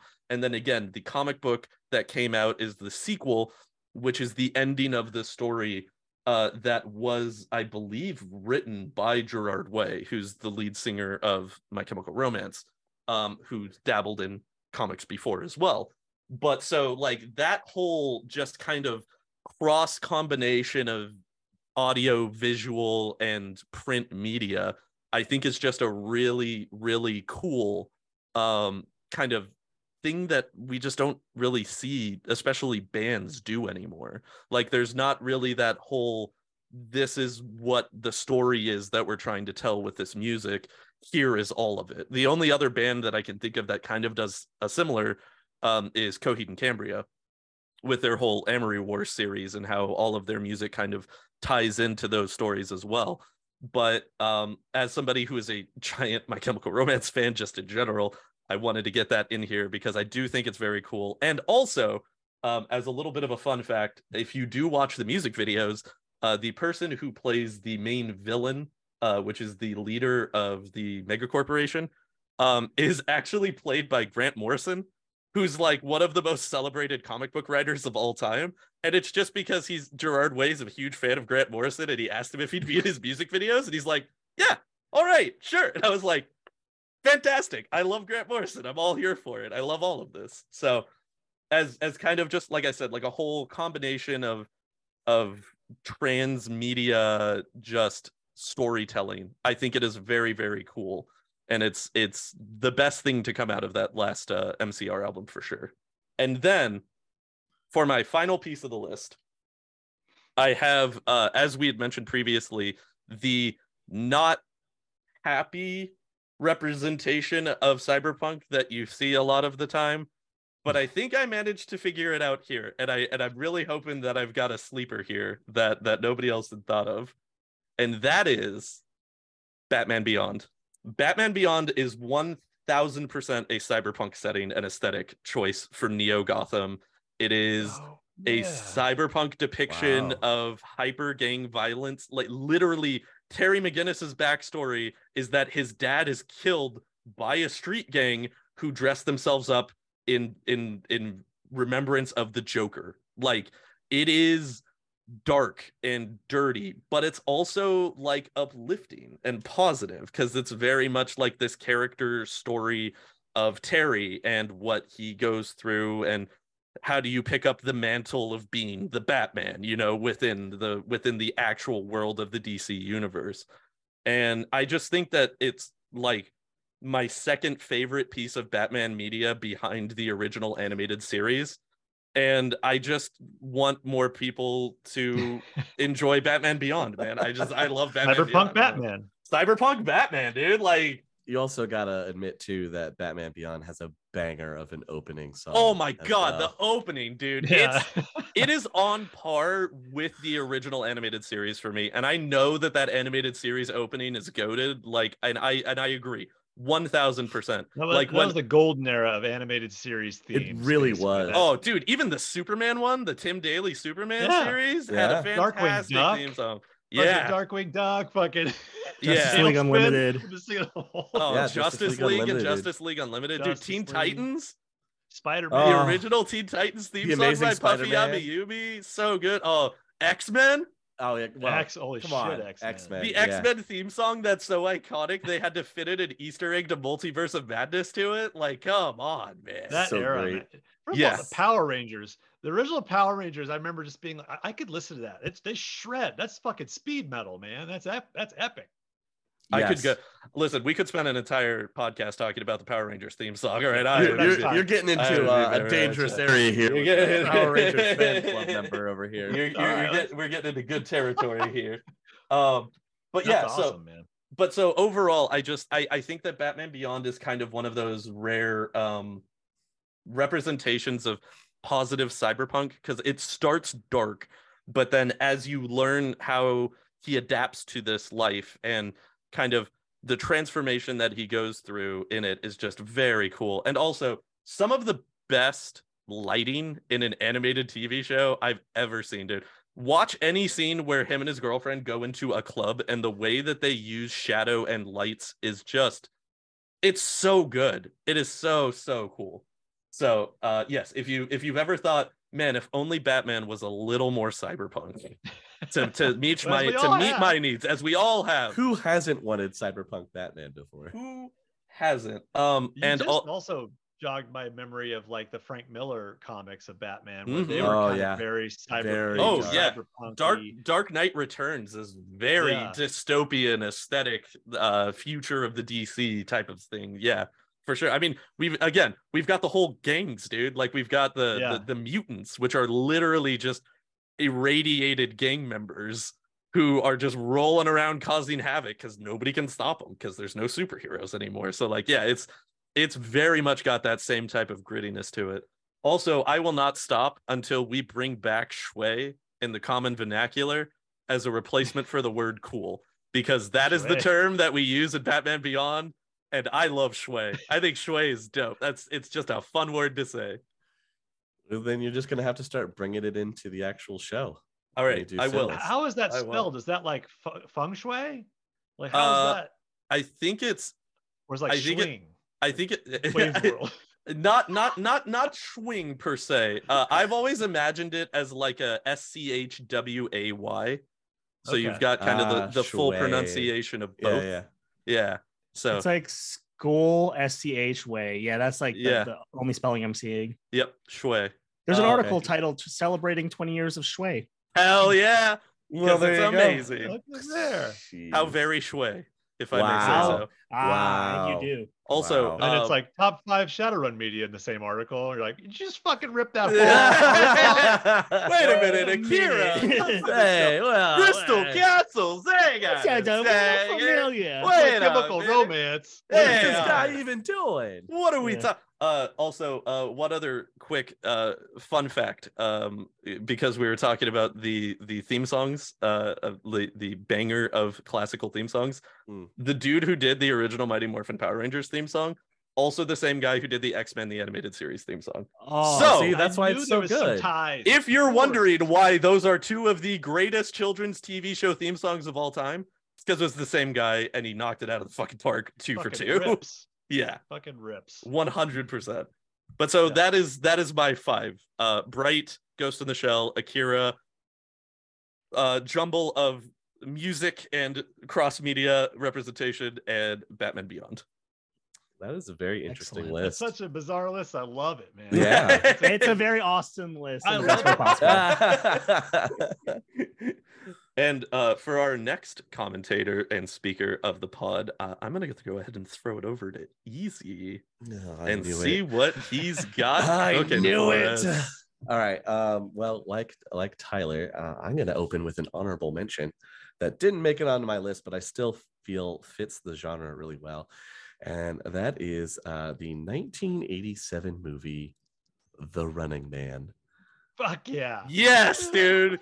yes, one thousand percent. My second favorite Arnold Schwarzenegger movie. Could you imagine that? I feel like that's a game show that would just take place in in the Shadowrun. One hundred percent, dude. They have urban brawl. Of course, Yeah. the Running Man would would would Right. exist within the sixth world. Exactly. Exactly. Well, that was my, that was my honorable mention. That's- that so was in- good. that was in Shadowbeat for sure. Has to. Oh Yeah, yeah, right. definitely. It has to be in Shadowbeat. Uh, so for my number, my number five, uh, I'm gonna throw in my piece of music that I feel fits the uh the Shadowrun setting, and we've already talked about like the techno kind of feel and the smooth kind of techno from Tyler's side, where he's listening to it, it gives him the kind of positive upbeat. Uh, I am bringing the thrash metal into the the Shadowrun light here, and I'm gonna throw Static X out there. Static X, their 2001 album Machine. Almost every track on that album encapsulates like this hardcore thrash scene and i feel like it, it 100% uh, fits in the shadowrun setting my favorite song off of there uh, i gotta go with structural defect such a great song Yes. highly recommend if you have not listened to it if you've never listened to 100%. I have static not. X, I'm gonna check that out, man. Oh, dude, Oh, Static dude. X is a good Woo! time. It is a good time. they are really good and even their their lead singer now has in his more recent uh, shows that he's done has really kind of jumped into that whole futuristic cyberpunk feel and that he'll wear this facial mask that almost fits over his face that makes him look like he's a robot even with glowing like It looks orangish eyes Dope. it's so cool and Do you you- just Do, do you know what his name is, by the way? Ah, i forget his name It's Yeah, Zero, spelled X E R Zero. Fuck nice That Fucking- is because yeah Yeah, hell yeah. yeah, no, Static X is a great, great time. Because yeah, when they did the the reformation, the unfortunately the original lead singer did pass away yes back in but, 2014. but they're and new They're, the the new guy the new guy with the, the new lineup with Zero is very he's, cool. And yeah, he's doing very well and like he's still hitting all of the same feel from the original singer which i highly Yes. respect yeah So, and and nailing that cyberpunk aesthetic. Oh, like, yeah, 100%, like, that guy has to has to have played some cyberpunk in his past to be able to get that much into it so uh, i definitely opening with the music uh this time If you don't mind, Easy, could could could I add on an honorable mention to your oh oh you want mention? to sure if I sure. if I may, if I sure may, what what is your honorable mention you'd like to add on Powerman 5000. ah I love Powerman 5000. I feel like Powerman 5000 never gets talked about enough. So any chance that I get to bring up Powerman 5000, I'm going to talk about him. For for people who may be unfamiliar with Powerman 5000, uh, it is a band that is fronted by Rob Zombie's brother. And whereas Rob Zombie went, "Hey, I like horror movies and spooky shit," his brother went, "Hey, I like sci-fi and cyberpunk shit." So he made a hard rock band in which the basis of most of their music is sci-fi and cyberpunk settings and aesthetic. So I, uh, I actually talked to Tyler about this before. We, we we mentioned and discussed Powerman 5000, and I have to say that yes, they are sci-fi, but I see them a little bit more in the superhero genre, like for their songs and everything, the way that they hit. yeah, that's I, I would say mean, sci-fi superheroes, definitely. I mean, Definitely. li- like literally, the music video for their most popular song of all time is a ripoff of Flash Gordon. So, Yes, like, you're it is. not That's wrong. You're not wrong. You're, you're Like- like you got you got the Batman Beyond as your sort of your Yeah, Yeah, yeah, yeah. that is that is very much our bridge into it for sure. that's fair. But, that's fair. but uh, I just wanted to give, like I said, honorable No, mention to no. Powerman 5000 because Totally anytime I can talk about them, I want to. Man, take me back. Take me back. All right. Uh, number four for me um, is a very, very terribly received movie. terribly received.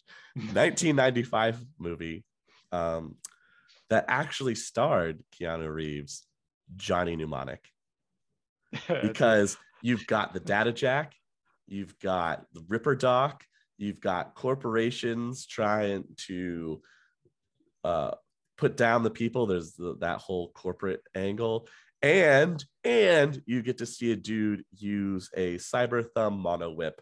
Come on, pretty badass. I have never been able to fully sit through that movie. oh god, it's it's I- a trial. It is a trial. It's, it's a it's a gauntlet. But I, actually I have friends that do a podcast where they go through that movie minute by minute oh for an hour. An hour they break down a minute of that film, and it's called Johnny in a Minute. I'm gonna plug another, and now they do cyberpunk podcasts too. But it's if you love Johnny Mnemonic, I mean, that's your podcast. if you can't sit through the movie, and I, I really don't blame you because it definitely has not aged well. if you cannot sit through the movie, uh, it is also a book. So Oh yeah, the short story is amazing. yeah, the short story is super good. It is a long 96 minutes. That movie is a Whoa. long 96 all? minutes. It's That's all it is. 96 Yeah. minutes. Hey, that movie guys, is by- 96 minutes. By next episode, I'll let you know what I think because I have not seen this. Oh Uh, God. And and I, there's a just blew my deluge of opinions I'm seeing, so I am curious. So uh, It's- just to give you an idea, Tyler, uh, it Yeah. stars it stars Keanu Reeves, and he's and he's basically an errand boy, and he has a data jack, and he gets this information uploaded into his head via a, a bunch of pictures, right? And now they're stored in his mind, except that there's not enough storage in his head, and he's slowly losing his mind because there's too much information. So he's trying to get it, and these corporate goons want it. And he goes to the Ripper Doc. The Ripper Doc is played by none other than Henry Rollins. That was awesome. sure that is. was awesome. He Uh, sure is. also, he is also there is a contracted bounty hunter that is hired to hunt him called the Preacher, who is played by none other than Dolph Lundgren. It sure is. There's a oh lot going God, for it. there's I I mean, mean, on, huh, on paper, hmm. it's excellent. on, well, on paper it sounds when, really good. when I was Executed- researching stuff for Cyberpunk, Johnny Mnemonic was on like every list. And I was like, oh, this movie must be so popular. No, I've never heard no. of it. no, But also that like mid early to mid 90s realization of Matrix of VR was Uh-huh. pretty like groundbreaking at the time Yes. too. So Yeah. that was pretty amazing. Like aesthetically, it is a very impressive movie for a movie that came out in 1995. Like Yes. it's it is very VR cool. 2.0, the book, Yeah. basically that art as a movie. Yeah. yeah, And Also- that weird surrealist 90s art. Easy, you're seriously. you're forgetting the best part, which is the leader of the anti-establishment, was, Oh, shit. I was gonna leave that one Anti- out. I was gonna leave that one out. anti anti-government, anti-body hacking movement known as the LoTeks, Uh-huh. I- I led remember. by none other than Ice-T. I Law and Order. Come on, of Law, and Order Order's fame. own, yeah, Law, and Order's, own, Ice Ice-T, Ice- dude, Woo! so good. Yeah. I'm gonna have a great time, is what I'm Tyler, hearing. Tyler Yes. you're gonna have a fantastic time. I can't wait for you to get back to me and tell me why. Why did you suggest that? Jo- Jo- Johnny Mnemonic is an enjoyably insane movie. I It's think fucking that is how I put it. That movie is just insanity, but I've It's always enjoyed it as well. Unleashed. oh Distilled. yeah, 90s. yes, Distilled. 90s, 90s Yeah. unleashed, definitely. If you ever liked, if you were like, man, I wish I, I, I love the art on Trapper Keepers. I wish I could see that in the movie. Just wait for the fucking Matrix oh, scene. of that film. finally! oh, what if I what if what if I could watch a 96 minute version of that pipe uh the the the pipe uh wallpaper save screen from old computers? Okay, okay. yeah, Yeah. If you ever wanted yeah. to see that as a The 96 minute feature film. Yep. Uh, yeah, yeah. All I'm hearing is I'm gonna come back from this film a changed man for better or for worse. So oh, uh, yeah, you will. yeah. 100%. I'll start the I next episode. I quit the show. Oh, jeez. no, no, no. All right. Uh, dedicated myself to the Johnny Mnemonic po- uh, fan cast Fan that is cast. starting up next week. I'm quitting Shadowrunning on it. oh, God. Uh, let's move on to my number three. Uh, my number three movie, it is a movie. It definitely encapsulates the whole uh, corporate aspect, like corp coming in, being underhanded and and not really caring about the citizen, but caring about the bottom line. And that is the 1987 version of RoboCop. I was Fuck yeah. really That's on hoping my that. list. Good. Okay. You know what? I- Yeah. I realized after the fact that I didn't put RoboCop on my list, and I was like, I really need one of the other two to grab RoboCop, man. oh, 100% I grabbed need it. RoboCop, man. Can, with your honorable mention, can we take a minute to just talk about how fucking fantastic Paul Verhoeven is? Can we just take like Yeah. Oh one? God, yeah, man. What's, I just what's wanna great, do- even from one my honorable mention, both Running Man and RoboCop coming out in the same year of 1987. what was it with the 80s, man, and having all the dystopian look about how corporations were going to ruin literally everything? And It's being like how right. Antz and A Bug's Life came out at the same time. It was I a- know, there was right? something going on in Hollywood. Something in the water. it's very true. Oh man. Oh, God. Yeah, That's it was a good one, fantastic. Yeah, I, I have to say that I still love the uh, uh, original, uh, the 1987 version over the attempted remake that they did. I I haven't seen the new one. I- So- I, wouldn't. I wouldn't waste my time. real Yeah. quick okay real quick the new movie is good because the new movie the new movie is good because the new movie still does a lot in terms of talking about the overall theme of what RoboCop was about, which Yes. is the weaponization of people against their will and Uh-huh. the totalitarianism of a political state or, you know, political mandated force. right. Where it fails is in every other aspect of the movie because because the the the Verhoeven charm is not there, man. Oh, like that's so true. You need the cheesiness. You really do sometimes, dude, in Yeah. the remake, they fumble the I'd buy that for a dollar reference. Oh, How do I you do know. it? How do you mess it up? That is like the I that is And one of the most iconic. gotta raise the lines. to level of satire to where it's just Oh, you know you have to cheese it that hard. it's Yeah. That's so movie good. does so and the ultra violence in it, like it's Yeah. all so over the top Yeah, that it's it's it's the it's the Perfection. dep- it's the depiction of the ultra violence in the name of good. Yeah. and and it's Right. it's that satire that Verhoeven was great at, man. Like Starship Troopers, one of my favorite movies of So all good. time. Oh, The entire thing The is just a satire. satire of the military-industrial complex and Right. how like hoorah Propaganda patriotism and- and propaganda and war Yeah. propagandine is incredibly bad for society and not good for like the sake of of, of overall man so like when when you take away the satire that verhoeven puts into everything that he does it's just a very empty yeah. statement it's just a very much like well duh you know like the scene of the, of the boardroom with the fucking Oh. you know unveiling the new With the 8209? Uh, Yes, so yeah. good. yeah Yes. But Austin, would you like to know more? I'm doing my part Well, that was I'm doing my part. Uh, so uh, uh number two i was going to go with akira I, I was gonna i was gonna do akira Wait, re- real quick, real quick, real quick. Yeah. Because I feel like I may have slightly derailed us for the Paul Verhoeven conversation here. In regards to the cyberpunk aesthetics of RoboCop, yeah what's your what's your oh your take you, on you that? have you've got the corporation itself right? Ocp uh, who very much mimics what you see as a what would be a mega corp. I mean they're trying to own all of detroit. They want to own the city basically. That's their whole that's the whole underlying idea of the movie is to have a corporately owned city. I mean, the RoboCop concept is just Ares. It's just Ares.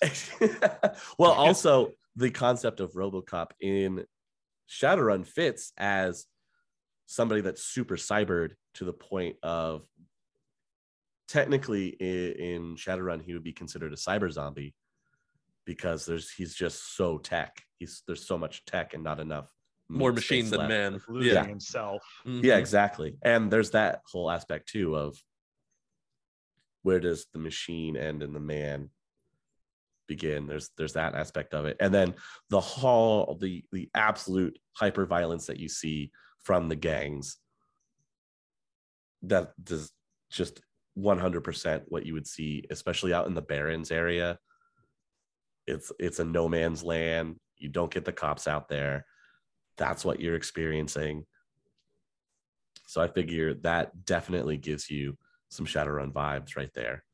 Uh, but I Similar mostly the- Go ahead. Go ahead. Sorry. no, I was gonna say, but I mostly picked it for the OCP aspect for the of the mega corporation.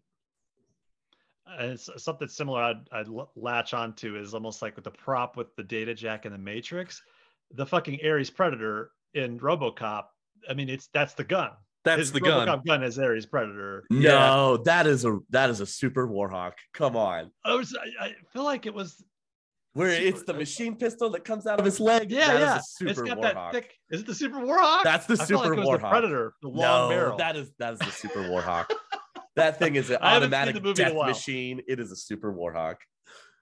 I thought this. I always thought the Super Warhawk is being sort of like a big, almost like a revolver hand cannon, Well, and the, you have to remember Predator. the the ones that are spe- that Shadowrunners can start with are the revolver version, but the ones that are issued to Lone Star are the semi-automatic pistols Gotcha. that will do burst fire, and they have a very distinct sound apparently. So I've Mm. always equated such that. a good gun.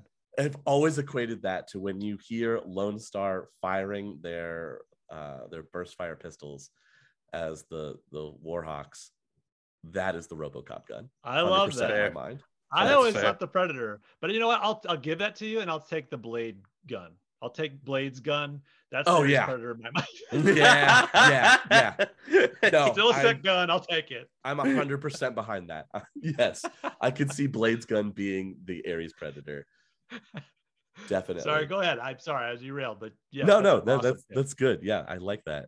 That's what this is all for. Um, so I was gonna go with Akira for my number two because I mean, obvious reasons, and you were you were right. Go gangs and everything is super great, but instead, I have probably have a little known gem on my list here. It is still an animated movie, and it's anime. Came out in 1998. Spriggan. Ah. Okay. Never heard of this. Oh, Okay. it- not a lot of Is it people had. Um, the word is, and actually, you might recognize it because Netflix has just put out a series called Spriggan that was based off of the movie. But one of the reasons that I put Spriggan on here is because he, the main character, is an augmented human. He's got cyberware put into him to make him faster, stronger. And he's sent out to take on these kind of extra dimensional threats.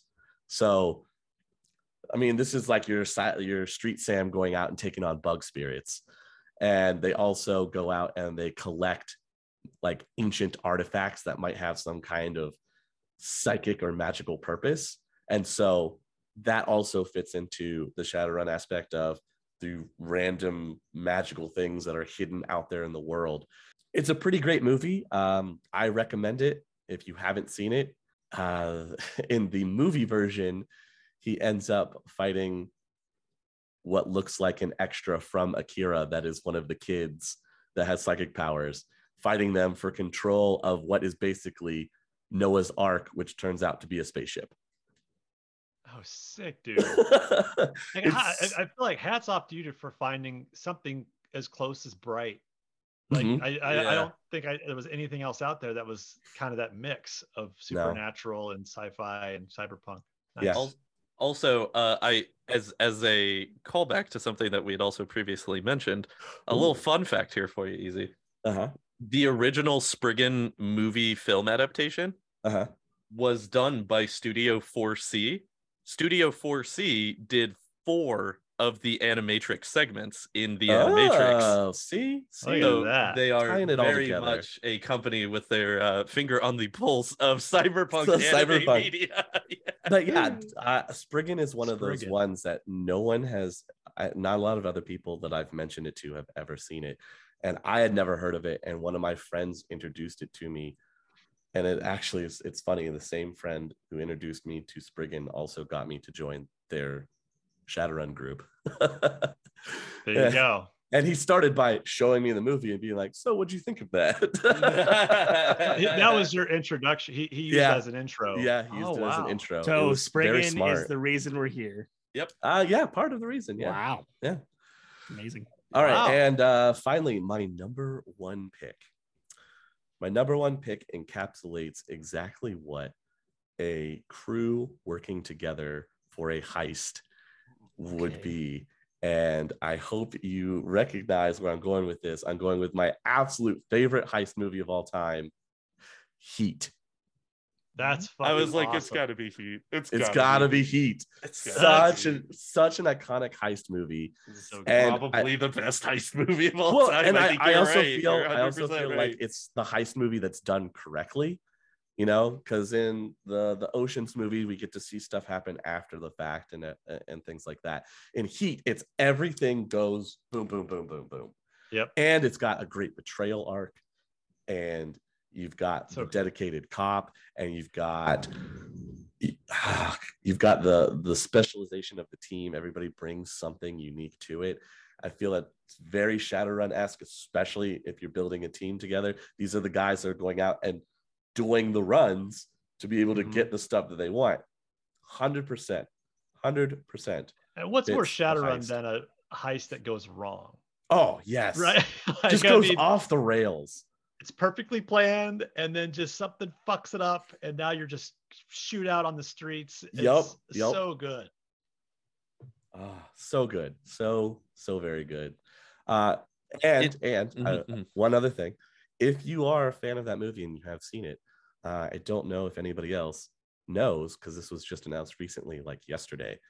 They're in talks right now of doing a prequel to Heist, To heat. starring or yeah, pre- prequel to Heat, starring younger versions of the actors. Like they want they want Adam. Driver to play young De Niro, Mhm. That's cool. and they've got somebody picked for young Val Kilmer. So it's like the team working together on different different like They just heist kept runs and everything. yeah, Pacino's still Yeah, Pacino. Pacino's still They- Pacino. be- They just Because they, what they do you do got there? Pacino propped up in the corner. It's kind Pacino of like a aged like a glass of milk. He's Uh, Yeah. They'll they'll just CGI DH him. yeah. oh, No. oh, DH Pacino is the most horrifying future that we could live in. Oh my god. CGI Pacino. I had to throw that one out there, right? Oh, Come on. Okay, so I have a question then that I'd like to throw out for everybody. Okay. Not counting Heat, Mm. because we have to take that off the table. Oh, okay. What is everybody's favorite heist movie? Not counting Heat. Mine's on my list. So Okay, Oh, all right, then we'll get to you. okay, Then we'll then we'll get, then we'll get to you. Not counting Heat, your favorite favorite heist movie? This Mhm. might not count, but the, the thing that keeps coming to my head is um smoking aces. In the sense that it is a it is a heist of a person, Yeah, uh, and it's like I would give you that. I, I Yeah. would give you that. I'll Yeah. I don't, I, I don't know, Also, but it's I- not the same kind of thing. Also, I love Smoking Aces, so I will Yeah, give you that for yeah. that reason as well. I Yeah. love that movie. I love No, that movie. What, I- what's the what's your entire pick, time we- Austin? Sorry, wait, Tyler, what were you saying? Oh no, no, I was just gonna say the entire time we were like throughout this episode, I kept thinking of the elevator scene with the elevator opening up and the guy running off the chainsaws. I'm Yeah. like, that's that's for me all I can think about when it comes to smoking aces. But so yeah, good, so Yeah. good. what is your pick though? Mine is going to be Reservoir Dogs because I love Aw. I love the concept really of the post heist movie. You don't get to ever you you never see the heist. You just Right. see the fallout of everything's already gone to shit. How do we deal with that aftermath? And also like personally Quentin Tarantino is my favorite movie director of all time. Awesome. So awesome. I do have a slight bias, I will admit. Th- th- but that's a I very just- good film version of the Shadowrun he- uh, healing mechanic as well in that film. yeah. Yeah. Absolutely. I mean, you got a wound, you're pretty fucked. You're probably not gonna you're- make it. You're, go- you're definitely dying from that gut shot. You gotta have a rough one. You're gonna Yeah. make it. Shut the fuck up! You're gonna make it. Oh my I god. I love Harvey Keitel. I have to say. oh, and I love again, you every single you- you- adaptation. you want to talk about just like one of the most absolutely stacked cast to a movie that's ever existed. Reservoir Dogs, all of those guys like right at the beginning or peak of their like abilities just absolutely kills it. to a T, though, man. It This Oh, yeah. just- No, he definitely set the people. precedence. Yeah, he. Yeah. set the precedence of uh of of his casting ability with Reservoir Dogs, and I Yeah. don't think has ever disappointed ever. Like every movie that that dude casts is like you said, like rediscovering people or bringing. I mean, Christoph Waltz acting in Europe for 20 years. Nobody's ever heard of this dude. Mhm. First American movie that he makes wins an Academy Award. Like, Yep. Yep. Yeah. What Who can you would say? thought Travolta had anything more to bring to the world, right? My favorite Pulp Fiction is my favorite John Travolta movie of all time. It is my incredible. favorite John Travolta movie. He He's is so good. Yeah, the best in that movie.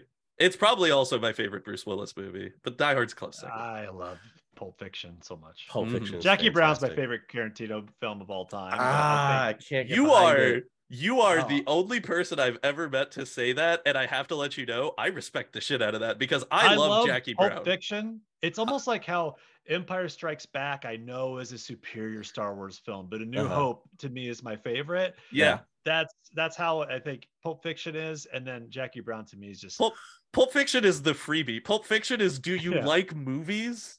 right. Then you probably like Pulp Fiction, and there's a good chance it's your favorite Tarantino. I've also always Right. had a soft spot for True Romance, even though not That's- directed by him. Wow. It was written by him, and I love True Romance. That movie is great. I am actually blown away that you even mentioned that movie. I Oh, dude. seriously didn't think anybody else had ever watched it. It's it's it's top three Christopher Walken for me. That movie, he is Oh incredible my in that movie. He is chewing the goddamn scenery in that movie, dude. Oh, when he has to go do the mafia meeting is one of my favorite Christopher Walken scenes of all time.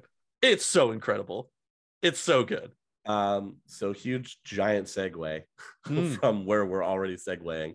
Uh, I have to say my favorite uh Christopher Walken like mob esque type that he's done. Suicide Kings. Yeah, he was pretty Wow. terrifying in that movie. Yeah. Fair. I mean, he, I mean, he, he's not terrifying at first, obviously. No, then he but get- ooh, things Oh, just damn. ramp up progressively. Yeah, fantastic. Fantastic Wow. movie. Yeah, What Suicide a Kings. great movie. Nobody ever Right? talks about Suicide King. No, Yeah. it's another sleeper on Yeah. the list. Um, so now bringing it back a little bit for my my heist, uh, my heist movie. I'm gonna go. I'm gonna go the Guy Ritchie route. oh, sick.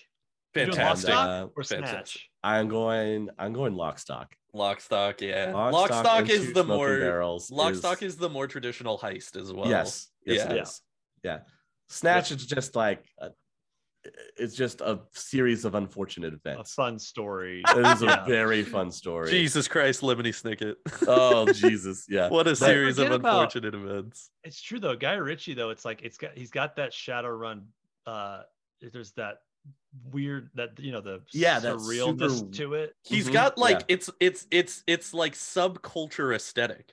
Like Yeah. like he picks weird parts of society to focus on and put into his movies and really kind of like make them their own character. Like right. like Brad Pitt in Snatch is is just phenomenal, but like the whole uh Romani like like compound and everything, like the way that Yep. they're incorporated as a character part of that movie in and of so much as like just being removed DM. from Brad Pitt. Yeah, it's Yeah, so yeah. good.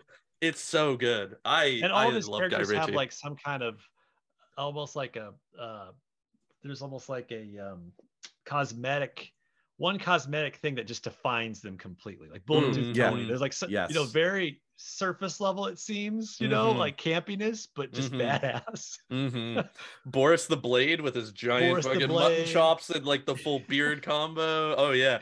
Brad Pitt Yeah. and his hat in that movie, like it's just yeah, he he's great at defining his character Why are they calling the bullet dodger?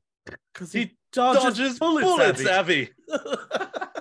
My favorite line of that movie. Boris the Blade. Boris the Bullet Dodger. oh Why do they call him the Bullet Dodger? So you know good. that that also reminds me of the most recent Guy Ritchie movie that came out, The Gentlemen. it's Super- so good. i haven't Super seen good. that So Okay. good. Uh, oh, it's incredible. it is a great movie um especially since i mean you got surprisingly you have matthew mcconaughey in it and you wouldn't think of him being in a guy ritchie movie but he actually does He fits the really aesthetic. He He fits does the well. aesthetic of a Guy Ritchie movie so much, man. He really does, and especially in that movie. the the The crux of the movie is it's about uh weed f- farmers in England, and Okay. Matthew McConaughey is is like, like, the kingpin is like the kingpin of a oh weed shit of a of a weed growery, and you're like, well, of course he is. He's Matthew McConaughey. Right. Like, yeah, he very much fits into the aesthetic of it for sure. But right yeah, the the Oh. gentlemen is great. the I dude's trust been also- acting that role his whole life Yeah, exactly. Right. also the gentlemen has the best um the best performance by colin farrell ever oh, so incredible. Oh my god, he's so good. He He's the steals. boys. He steals Colin that Farrell, movie. Colin, Colin Farrell, Farrell and steals his the movie. boys is the best part of that movie. Uh-huh. One thousand. Now I'm really intrigued. Oh Oh, yeah, it's you super should worth it. totally, absolutely watch it if you haven't. And, Yeah. uh, That's Let us let us know Again, what you think. Similar to Tarantino, Guy Ritchie just fills his films with incredible people and gives them the best possible roles that they can do. I was and say, just really Jason kills it, dude. Statham, Oh, You know, like, like, come on, like, there's an action movie fucking powerhouse. as as much as I love Jason Statham's action movies, Snatch will always be my favorite Jason Statham movie just True. because it's so not Jason Statham. It is like he is a coward in that movie. It is the It's most good. un-Jason Statham role, and it's amazing. He's It's so like good in that movie. Big Lebowski. It's like Yeah, opposite of what exactly, right? see him in. yeah, Yeah. it's so so good. so good. Well, have you got a gun in your trousers? It's the accents alone are worth Oh, watching. it's just jeez. so fucking good. So All great. How Oh, long yeah, on the of them. dogs? Two minutes. You said it would be two minutes. Five minutes ago. Minutes ago. Yeah, yeah. so good. All right. Well, that is that's my top five. Uh Ben, what do- what do you got for us? So okay, so when I Austin, when I was saying that you had a bizarre list, that was as, as it, that was a, a term of endearment. I mean it because mine is also bizarre. I felt not so alone. Um, I'm coming from this from a I, so first of all, you took RoboCop from me, you bastard. So I Sorry. can't- Sorry. As it, yeah, it's a, it's- It's, up there. It's up there. Um, so I'm gonna switch that out. I mean, I love. I also double down on RoboCop. It's fucking amazing, and it's got that whole corporate greed and all that uh, dystopian aspect to it. Um, so I'm switching it out with Escape from New York as Oh, As a movie. Oh.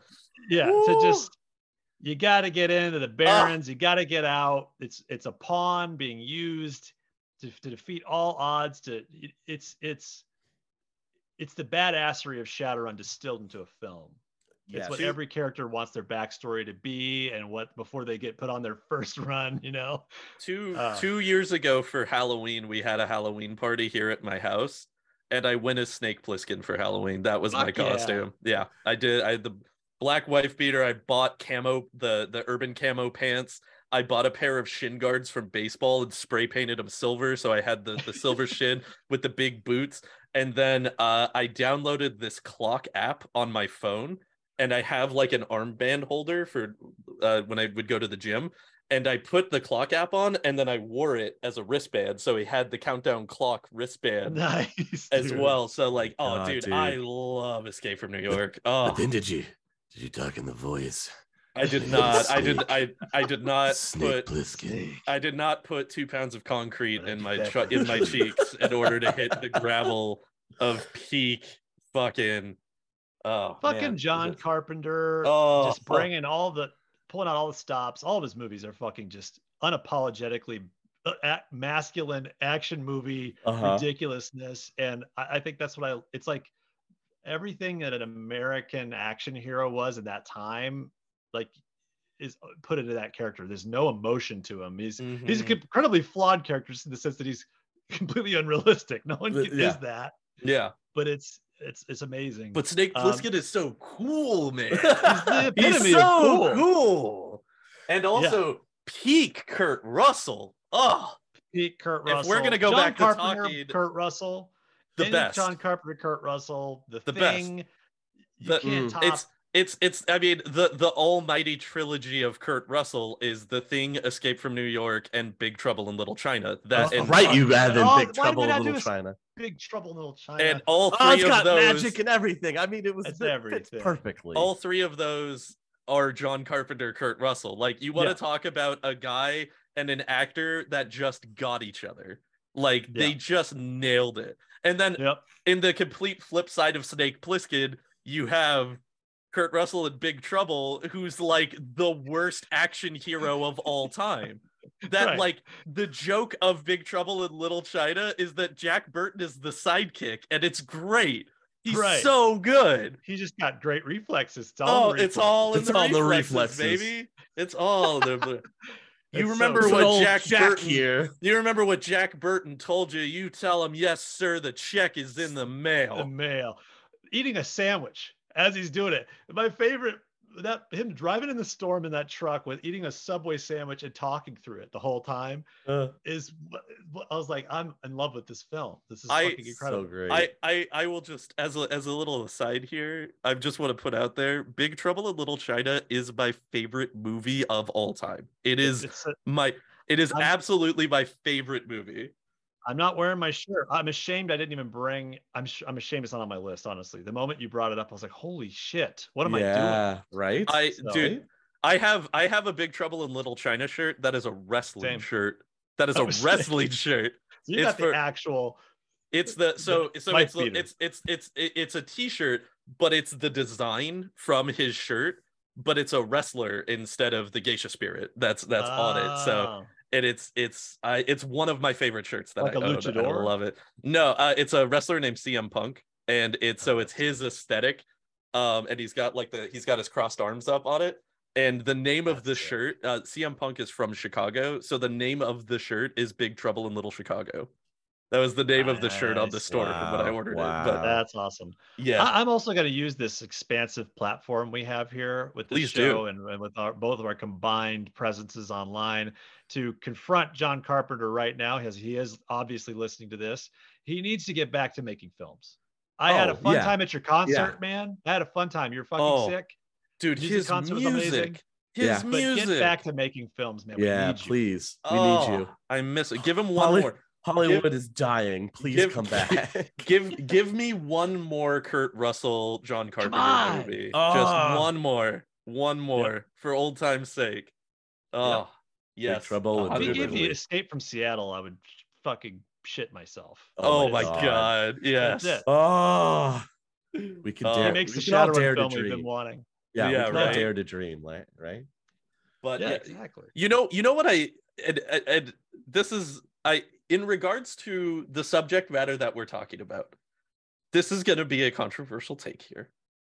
I think that Escape from LA might have a more ridiculous uh adaptation of cyberpunk than Escape from New York does, only because we have the underground surgeon. The the underground surgeon, played by Bruce Campbell, mind you. I'd like to point that out again I for people that may not know this. Played by Bruce Campbell eating the goddamn scenery for five minutes in that movie I've erased that film from my brain. I think. is very, very, very in line to just the the whole body augmentation sphere of the cyberpunk culture. With that said, Escape from New York is the superior film, 1000%, 100% across the board. If you're only going to watch one, watch Escape from New York, please and thank you. Well, hey, I love me some Bruce Campbell, so it's worth watching. If if, if he's in that, I forgot that he's in that movie. That's He- because he was supposed to be a more prominent character, he was supposed to be the whole villain of the second half of the movie. And then they had to rewrite the second half. And that's why we got the terrible CGI surfboard scene, which is fine. Again, we don't have to talk about it. It's okay. Sweet. It's okay. Yeah. But yeah, Bruce Campbell is great. He's the best part of that movie, 100%. Uh, unfortunate that we didn't get more of him. But it all blends together that as a franchise, Escape is a fantastic representative from the dark dystopia, Fuck yeah. crazy insanity of a That is, cyberpunk that is a setting. good And I- sub in. Good in a way. I'm, that's why I'm so happy that you picked RoboCop because then I could pull that back into my list from my dozen or so other things that I was trying to shoehorn into my list and couldn't. Um, so here's another weird. So I, I am approaching this from a different perspective a little bit because I figure I knew we were going to cover a lot of the the cyberpunk, uh, you know, staples. Um, and I was kind of like, you know, I want to break Shadowrun up into what are the different aspects of it, and then try to find media that like represents that. So I well, first of all, the heist movie that was my favorite before I get into the other stuff, Ronin is to me like that's how you are, you know, that's criminal professionalism at its at its- Mm, best. Um, it's you know, it's you got your use of context, how important it is to know people and call things in, the specialists in all their different realms, the distrust, you know, among people new to the crew or how to prove yourself to a new crew kind of thing. Um, Also, you want to talk about just an incredible cast once again. great like cast. Yeah. Again, like right off of the heels of Heat, Bobby De Niro, Jean Reno, just Jean Reno, dude. mm, anytime, anytime we can put Jean Reno on a screen in front of me, I'm excited. Well, and the, the fact that that no spoilers, but that whole movie where you're not sure, you know, you're obviously you're rooting for De Niro. Mhm. He's your he's your main protagonist, but you can't quite you're not quite sure who to trust ever the Yep. whole time. Yeah, it very then- much has that everybody's backstabbing somebody every time. But by the end, there's just a couple of them that are back to back, and the, it's like you're a fucking solid. Like Yep. we're doing this all the way to the end, and it's Yeah. such a good. Can, you know. can we also take a moment and celebrate that it is also one of the few movies where Sean Bean doesn't die? Spoilers. Jesus, dude. No, it's Oh, very man, obvious. now I very strike obvious. from my It- It's a list. it's a very spo- obvious. It's a It's a spoiler. It's a spoiler at this point to say Sean Bean doesn't die in a movie. That is the spoiler. Very true. Very true. That was the pitch in Hollywood. yeah, don't, don't kill him. Yeah. That was the elevator pitch. We make Oh. one where he doesn't die. Okay, hang on, real quick. I gotta cut us for another segue. I don't know if you, Uh, uh, Ben. I'm not sure if you're familiar with the format of this show here, but I uh, we love, segue a, a lot. I- I'm that I- guy on my podcast. I Oh, love- there we go. There we go. I love to do. I would be a terrible train conductor because all I do is derail. So, Oh, what is everybody's favorite Sean Bean death? oh, jeez. I will go first. Okay. Honorable mention, by the way, for my pick in regards to this topic that we are talking about right now equilibrium. Okay. Okay. That was my pick. Ah, That's your pick? That's his pick. What are you doing? Tyler, Hmm. would you like to speak on equilibrium? No. I I I don't have nearly as much of a cornucopia of things to say other than that movie.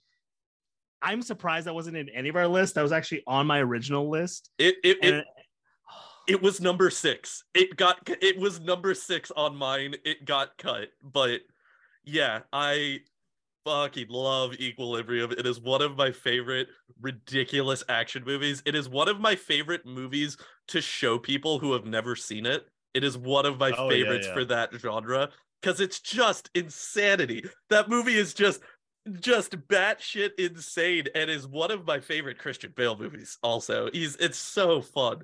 That movie's just so fun. But the whole opening sequence with him and the going to the church and Sean Bean just sitting there and he's just just give me the book and he just slowly puts it up and just covers his face with it's so good. I So love good. it. It is it I is my favorite. They, it's called. Uh, it's titled Physical Adept. Yep, physical adept. Yep. Mm-hmm. I think that's the name of that film in a few Yep. countries. but yeah, th- for me, that is my favorite Sean Bean death is Equilibrium. And again, honorable mention to the cyberpunk aesthetic, Equilibrium. It, it makes sense that it So would be good. called physical adept because you'd have to be a physical adept to do gun kata. Gun kata. wow. In order to be able to do gun kata. Yeah. Dude, Yep. I, Yeah. I've wanted to talk to you, Easy, about the prospect of making a character who is a physical adept only for the purposes that I could teach them gun I kata. mean, Because that's it. That's the only reason I would do that would do be it. the only way I allow it is you would have to be a physical adept. Yeah, yeah, hundred percent, dude. that's awesome. I love Sean Bean's death in Lord of the Rings. I think it's the, one of the most Mm. epic. And Oh, also, you know, I mean, Goldeneye, Goldeneye. But Uh, yeah, but- and the- yeah. You gotta drop a satellite on the man to kill him. He's so he's so good. He's such a good villain. I I I I as a kid, uh, watching Lord of the Rings originally, I Boromir is like the most hated character, right? Because you're like, oh, he tried to steal the ring. He's an asshole. Ah. But Boromir is one of my favorite redemption arcs in movies. I love it. And then especially if you watch the extended cuts with Two Towers and you get the whole backstory with him and Faramir and their relationship and all of this stuff, and it just really flushes it out.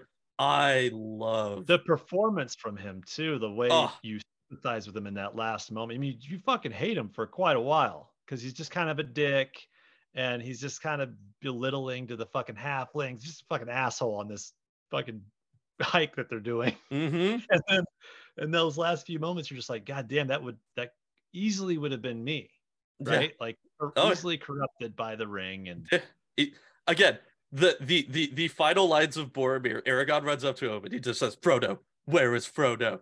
He goes, So I let him go, and he goes, "Then you had the strength to do that which I could not." You're like, "Yeah, Boromir, yeah, you realize it. You fucked up. You're a hero now." oh, I love it. Oh, it's so good. But dude, you're totally dying because that arrow is fucking huge. my There's man, like my man took dude. four of them to the chest and just kept on going. He just did what had to be done. Yep. Oh, so good. Yeah, Boromir. Oh, close second. Close second for sure. So good. Easy. What do you What do you got for us Or uh, on screen for Sean Bean Deaths? hmm um, I'm gonna I'm gonna go classic here. Uh, classic, the fight scene that he has with none other than one Harrison Ford in Patriot Games. Oh fuck Fair. yeah, dude. Yeah. Cla- Clancy classics. Clancy classic. Yeah, Death do it. by Anchor. Death by anchor. So true. Can't Oh, get so can't get over his revenge murder So hard on. Oh, I'm And- such a fucking. I was always such a Clancy fan in those movies. Ah. They're so boring. Half of them are so boring. Oh yeah, but I love every him. one of I them. love they're- Half of it is boring, but but Don't the, care. the other half is so sick Love that it. you can't let it go. Yeah. The finale of no no spoilers, but the finale of our podcast, the first season, uh, is heavily influenced on Clear and Present Danger. Oh, Nice. nice, Nice. nice. like it was like that is Oh, that is it- part of at least it wasn't influenced by Sum of All Fears, because that would have been a bad. That would have been a rough ending. That would have been a real rough ending. talk That'd talk have been about the last movie of our is like first season. exposition. yeah exactly. Uh, but if you are um, a big fan of like the Tom Clancy and the Jack Ryan character and everything, I actually super enjoy uh, the Jack Ryan series that's on Amazon. I've heard Yep. really good things. I have it's very seen it, good. but- it's very very good. I was actually very surprised by it, so highly recommend if you have not seen it. Nice. Um, I'm trying to think of where I, my list is all out of order now that I switched it. Um, okay, now that I'm getting into like the aspects of Shadowrun beyond, you Mhm. know, what a runner is or whatever. Um, this is a weird one. The Earthsea trilogy, the Wizard of Earthsea. Wow. If you want to get into the mind of how magic works in Shadowrun, you need to read Wizard of Earthsea or or the sequels and learn how Ged uses magic. The the fact that magic takes something from you. It's not a fucking spell slot. It's something that you really got to give something, and it, it depends on life. It's interwoven with the Gaia sphere and with all living things. There's a fucking astral quest he goes on. Um, you, it, it describes astral space in really cool ways, you know, um, and how about it takes a lot out of you and how you can get lost in it. It's really fucking cool. If you if you're trying to, it's not so much shaman aspects in there, but it's a lot of how you would a hermetic mage views magic. I think. No, Mhm. that's So- that's a really solid pull. That's a really good point. yeah. Um, And if you're and Blue- if your only if your only exposure to Earthsea is the Ghibli adaptation of Tales of Earthsea, read the books. you Yeah, the please- it is not Please Yeah, read the yeah, yeah. not a, Don't a great adaptation. thought, yeah. Uh, one of the rougher uh studio Whoever Ghibli that person is is like, who the fuck is this guy? This is that's the worst recommendation of all time. I'm like, no, no, no, no, the books, the books. the books Al- the also, books. also the sci-fi adaptation of Earthsea. Uh, let's. mm, I don't think I've seen that. I didn't know sci-fi did an adaptation of Oh, the Earthsea. TV TV made-for-TV movie? miniseries. It's Oh, TV miniseries okay. from 2004 2005. Oh, so I we're think I have peak sci-fi. This is peak This is sci-fi. peak 2014. sci-fi. So it had a budget of like Yeah. two hundred thousand dollars. right. yeah. Yeah, it's, uh, so The books, people, the books. please they're read the books. Please read them. It's such a good uh just idea of how magic is just a good way to get your head around hmm a different as a different kind of magic, anti D and D magic, or like Mhm. recent D. Uh, Yes. Good call. No, call. no Um, D and D magic, please. Delving into other aspects, I have um, the Warriors. As if you want to watch something and just see how ridiculous gangs, the vision from a 70s, 80s future, you know, looking forward to what gangs would become and to the Mhm. Shadowrun setting. The Warriors, it's got the bet, the the Barrens in it. It's got the attitude. It's got the camaraderie of, of you know, downtrodden fucking piss-ons in this society, but they have each other and they're against all odds. The Warriors, man, it's just fucking badass. Can you dig, Dig it?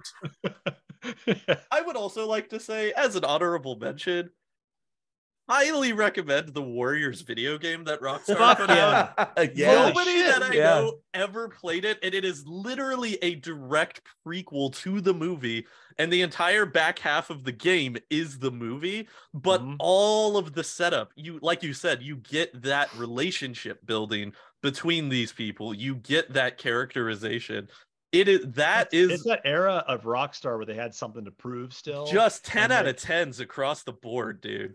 They that punched, whole run. they punched up. Rockstar they punched, punched up. back then. It was you know they were doing um they were doing Red Dead the first Red Dead Revolver. The Revolver. first Red Dead doing a lot Revolver. of weird, Yeah. cool fucking shit. which is a Um, weird West game that like I love that. like like Super Red fun. Dead everybody just get got on board with Redemption and it is fantastic but that is a western and Red Dead Revolver is a weird west game and it is Yep. amazing it is one of my favorites I ca- I was one of the ones that came to Re- Redemption after Revolver. Yes. thinking, And I was like, excited. that." yeah I was excited I was No, like wasn't yeah even I was close. like oh Was we're continuing close. the story of Red from Nope. Red Dead Revolver no, with Right. the burned hand I was pleasantly right? surprised.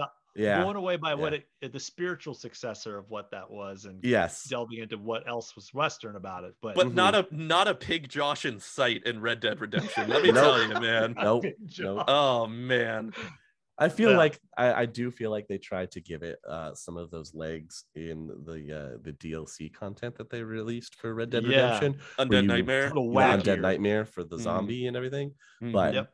That was the, still in the area era when like zombies were starting to be the the new hotness for media. So but that Yes. that Warriors Rockstar game, that is oh, my Oh, yeah, favorite Rockstar game of all time. More than Grand Theft Auto, more than It's any of the. Red Deads. I love that game. it was a And sleeper I- game. And I also love the Warriors. So the fact that you Yeah. incorporated the Warriors, dude, I'm on board a The thousand Warriors- percent.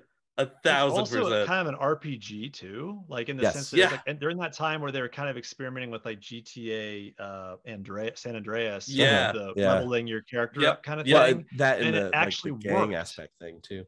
Yeah, it actually Yeah. worked in Warriors. Yeah. Also Mhm. around the same time as Bully, right? Yep. Yeah. same Uh, era yes, during yeah, same era. again ps2 era rockstar is the best era of rockstar a hundred percent vice city Yep. warriors bully Vice City. Red Vice Dead City Revolver. will be my favorite Grand Theft Auto of all time forever. A Vice City thousand was where percent. it's at. Shadowrun.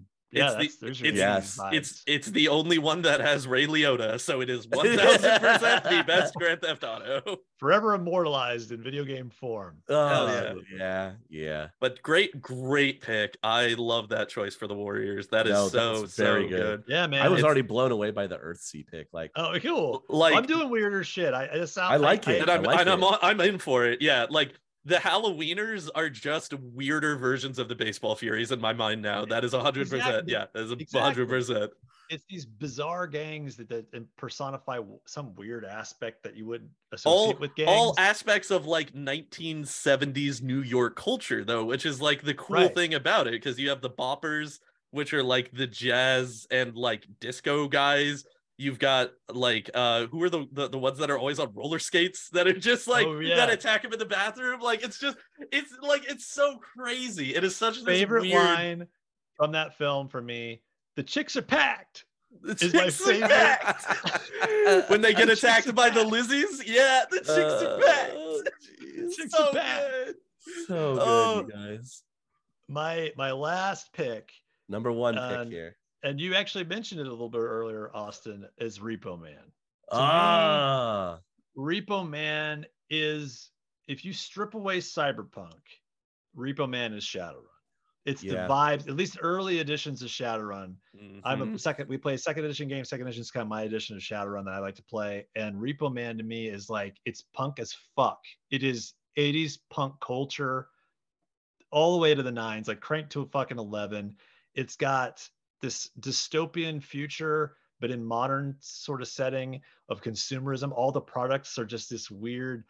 All the you know soda is just cans that say soda on it in Mhm. markets. They don't Very point it out. It's sterile. just Yeah, very sterile, mega like corporate mega corporate branding ownage. Yeah. right and and and just how just a blase how unhappy he is as just a as a resident in that life Ordinary, ordinary fucking people, man. ordinary, Ordinary fucking people fucking people. Yeah. it's such a good you know it- it's such a good commentary on on consumerism on on just and, and also finding a, your place in the world like your people Mhm. with the fucking repo man the whole bizarre Mhm. backstory on the repo man code and all that shit is so quirky and weird which i think is to me so central to shadowrun because you got cyberpunk you got cyberpunk 2020 you got cyberpunk red. There's obviously some quirkiness in there but nothing beats shadowrun when you mix in fucking elves and dwarves and and orcs.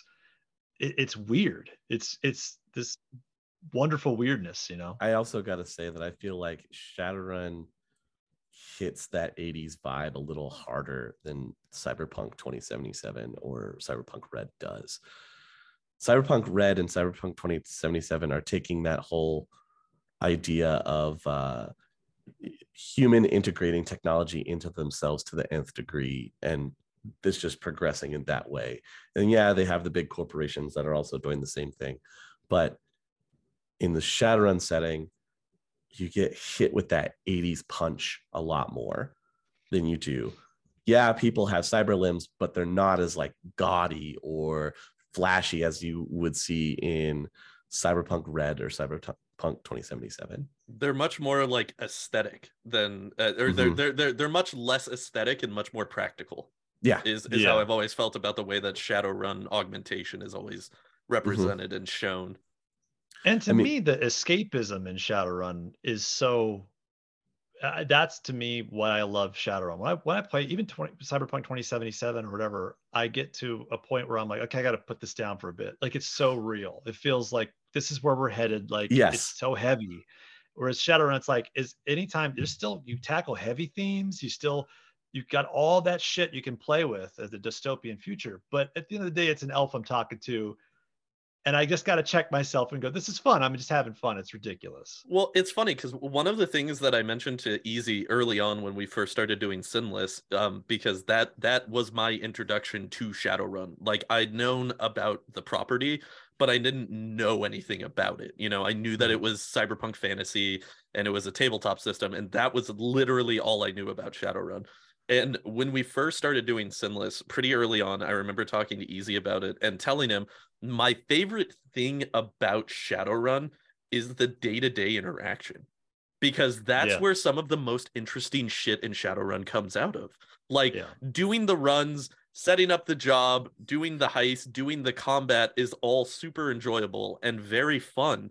But like the fact that my character's crux story right now is that I'm trying to start a a clothing fabrication business and that is my character story is incredible to me because I would never Yeah. think that that would be something that I would care for but like having those interactions and just living in that world is like the coolest aspect of Shadowrun to me.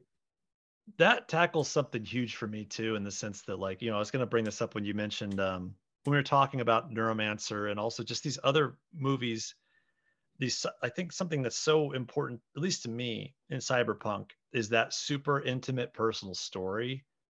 Like Blade Runner, it's about a guy who kills machines Mhm. that look like humans, right?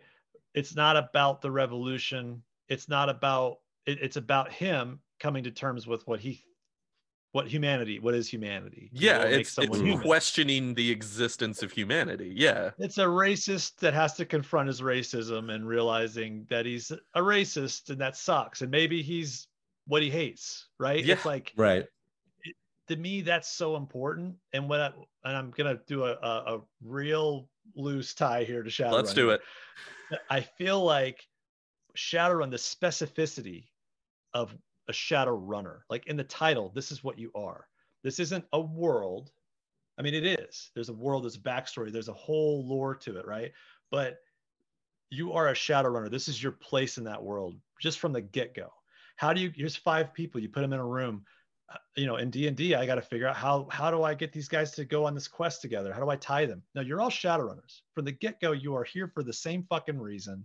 Mm. You know, now delve into that with that with the with that, you know, that lane. Mhm. You get you're given so much freedom and creativity to go vertical with it. And you Yeah, know what I it's mean? it, it's called Shadowrun. It's not called Sixth World. You know, like that is Right. that is the basis for it. It's So, uh, that's why cyberpunk tries to capture too much. It tries to Mhm. encapsulate so much to me. Well, and I think that the other interesting thing with Shadowrun as well is um a lot of the time with D&D uh, as, you know, our major comparison in regards to tabletop RPGs, the the crux of the story is always defeat the big bad evil guy who is trying to take over and or destroy the world. We've never had that in Shadowrun. Like you don't have like there are you know the the the background player the the the the, the mysterious forces and like the dark entity evil that Dunkelzahn is trying to stop. You have that but that's all in the background. And can be incorporated but that is not the crux of the story the crux of the mm-hmm. story is not you're trying to stop the person or entity from conquering the world or destroying it you're just trying to exist and that's it what do Yeah. you do what is your role in this world and how do you incorporate and encapsulate that and They don't even stat Harlequin yeah because you're not supposed to kill him. You're Right. not supposed. It doesn't matter. right He's and, he's and, too and- powerful. but also harlequin's not a, a villain per se like harlequin is not the person who shows up and you go oh fuck that's harlequin we have to stop him harlequin is the guy who shows up and you go oh fuck that's harlequin what are we doing for him right. right. you know and like that is what so? That is that is my favorite part of playing shadowrun is the Yeah. world that we exist in and how we are a part of it and not how are we saving it because that's never the that's never the point of the story that's never who Right. we're supposed to be we're not supposed to be the big hero we're supposed to be the guy who's trying to survive I mean, you're Shadowrunners. You're all criminals anyway. yeah exactly Totally. And that's what, what was really tricky for me when I, you know, I bought Cyberpunk Red and I, I'm, I'm a Cyberpunk fan. So I picked up the 2020 rule book. And then when Cyberpunk Red came out, I bought that. Yep. And it was really hard for me to get my head around how to play it. Yes. And I, yes. I think it's because I've come from Shadowrun first, though. But- yes, but I'm having like- that same problem. I picked Like, up well, Cyberpunk I- Red and I, I've read through it a number of times. And I'm like, okay, yes, I know that this is supposed to work this way and it makes sense in the book. But then I just, something just clicks in my head in Shadowrun. And I'm like, but this works easier this way in Shadowrun. Why do I have to make it more complicated? Right. It's and it's it, it to me it just seems like a sand it's I mean the name is the genre and it's Mhm. almost like it's this sandbox to play in, right? Like okay, you could be a medic, you can be a fucking rocker boy, you can be And this or that. that's the other hard part too is you have so many different like character archetypes that your your players could play for me coming from it from a, a, game master standpoint how am i supposed to fit some of these people together it just doesn't make any sense Right. It's it's it's it's the same problem I have when you were playing D and D and you got a fucking like lawful evil character and you got a lawful good and it's like, well, thanks. Yeah, Like, yeah, that's what I how the needed. fuck do I make this work? Yeah, like um and i just feel like shadowrun is such an elegant solution eh, just the fact that it gives you like no no no you're not you could you you could uh, you could definitely pick up a source book on DocWagon and you can create a DocWagon crew. Absolutely. But you know out the gate you pick up a core rule book you're playing a shadowrunner. That is what we are steering you toward. That is what we're supporting more than anything else. And then if you want to go beyond that you want to be fucking corporate uh you know goons. people yeah goons or people that go in and acquire other corps by fucking them up. You could be those guys. You could be lone star. You can be whatever. And the rules are there. It's the freedom to do what you want is the is is the i think the coolest thing about all of it. Because like you said that isn't like that isn't applicable for any other tabletop that I've ever played. Like Mm-hmm. If you wanted to play a D&D campaign where the basis of your campaign is that you are a group of party of of retired adventurers and you run like an adventure shop now, you can do that, but it, it's a lot harder to make that interesting within the confines of that game system.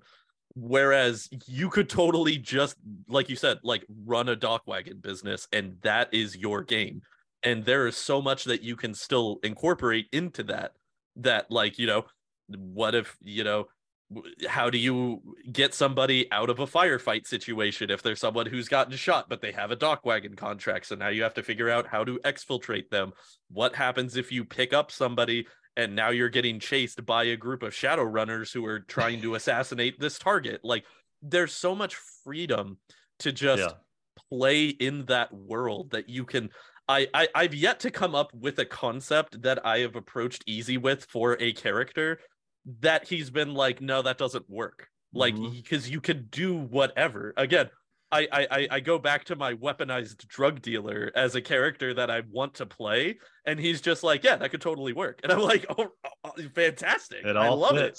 We'll make it. We'll make it work. Yeah, that that little bit of restraint just from the concept of Shadowrun, that little bit of um of steering you in a direction, to me is what you know. You're right; it's all open to you. But instead of just making it open from the get go, go be whatever the fuck you want, like play around, be cyberpunk. It's like that's to be you can get really directionless really fast, you know. And um, it's start here, and what do you do from here? Yeah. and and it's that openness that's just like, oh, And- in our podcast, you know, we don't even have uh we don't have any mages. Uh, what's we don't the- have any deckers. What what's the name of that podcast again, Ben? Real quick. It is Pink Fohawk. Oh, Thank fantastic! Wow. Uh, yes. Uh, and and and on what platforms could we find you? We're on all platforms on the podcast platforms. And Fantastic. are- Okay, Yeah, and a few other a few other things. and that that But, was um, Pink Fohawk, I believe. Yes. pr- pronunciation Pink Fohawk. Pink Hawk. Faux Hawk, yes. But Fantastic. spelled wrong for whatever reason. Because it's punk. Because Yeah. it's long. There you go.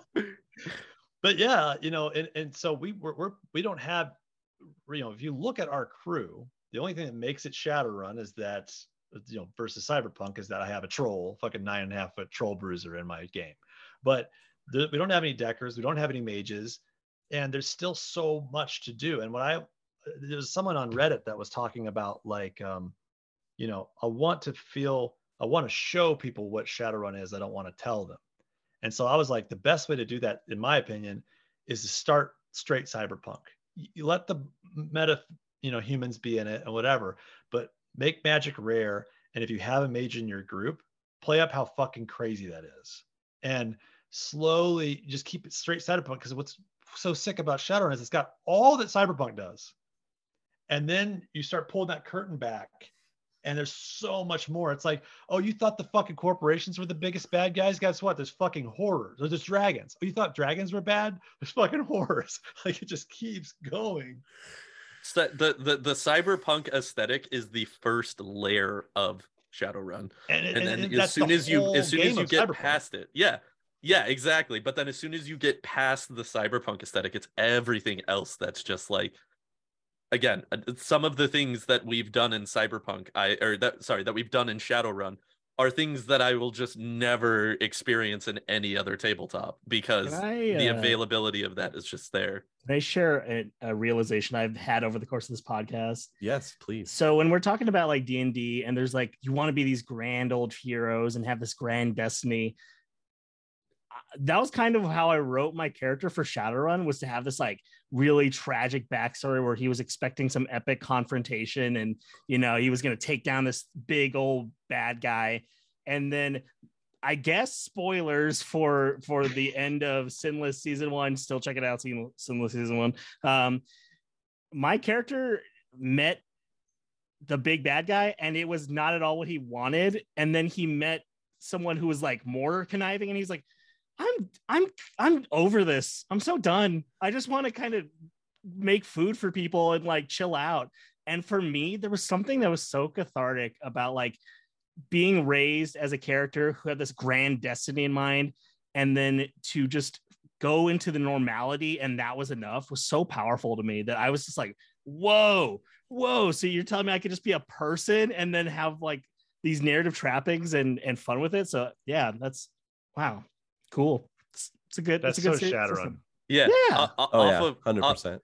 off of off of what you were saying tyler as well uh not not to give any spoiler spoilers here but uh in season two of sinless a, a large part of my character's story that we haven't really delved into too deeply yet is the rejection of uh destiny like that is kind of one of the things that that we will be talking about as well. And again being able to approach that uh, as like the counter d&d archetype is just so cool. It's so uh-huh. interesting. There's so much more you can do with it and it's so so sick.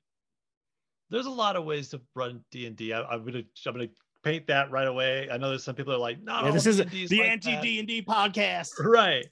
But you know it is sort of geared toward you you you put this in front of someone and they're supposed to kill it Mhm. and and and loot it and get that xp you know and and it, here it's very you, combat's something last it's heat.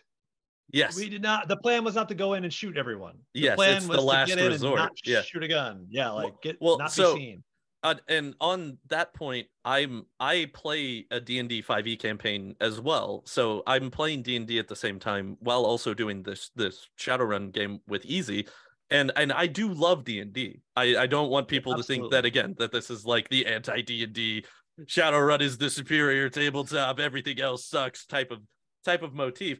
But one of the things that i've incorporated from playing shadowrun is trying to make my character who is a bard have violence be the last resort. Every situation that we get into in our campaign now is well what if we talk about this first? What if we what if we approach this from a maybe we can come to resolutions in this type of situation and making combat the secondary instead of immediately running into oh that's the bad guy stab him with the sword.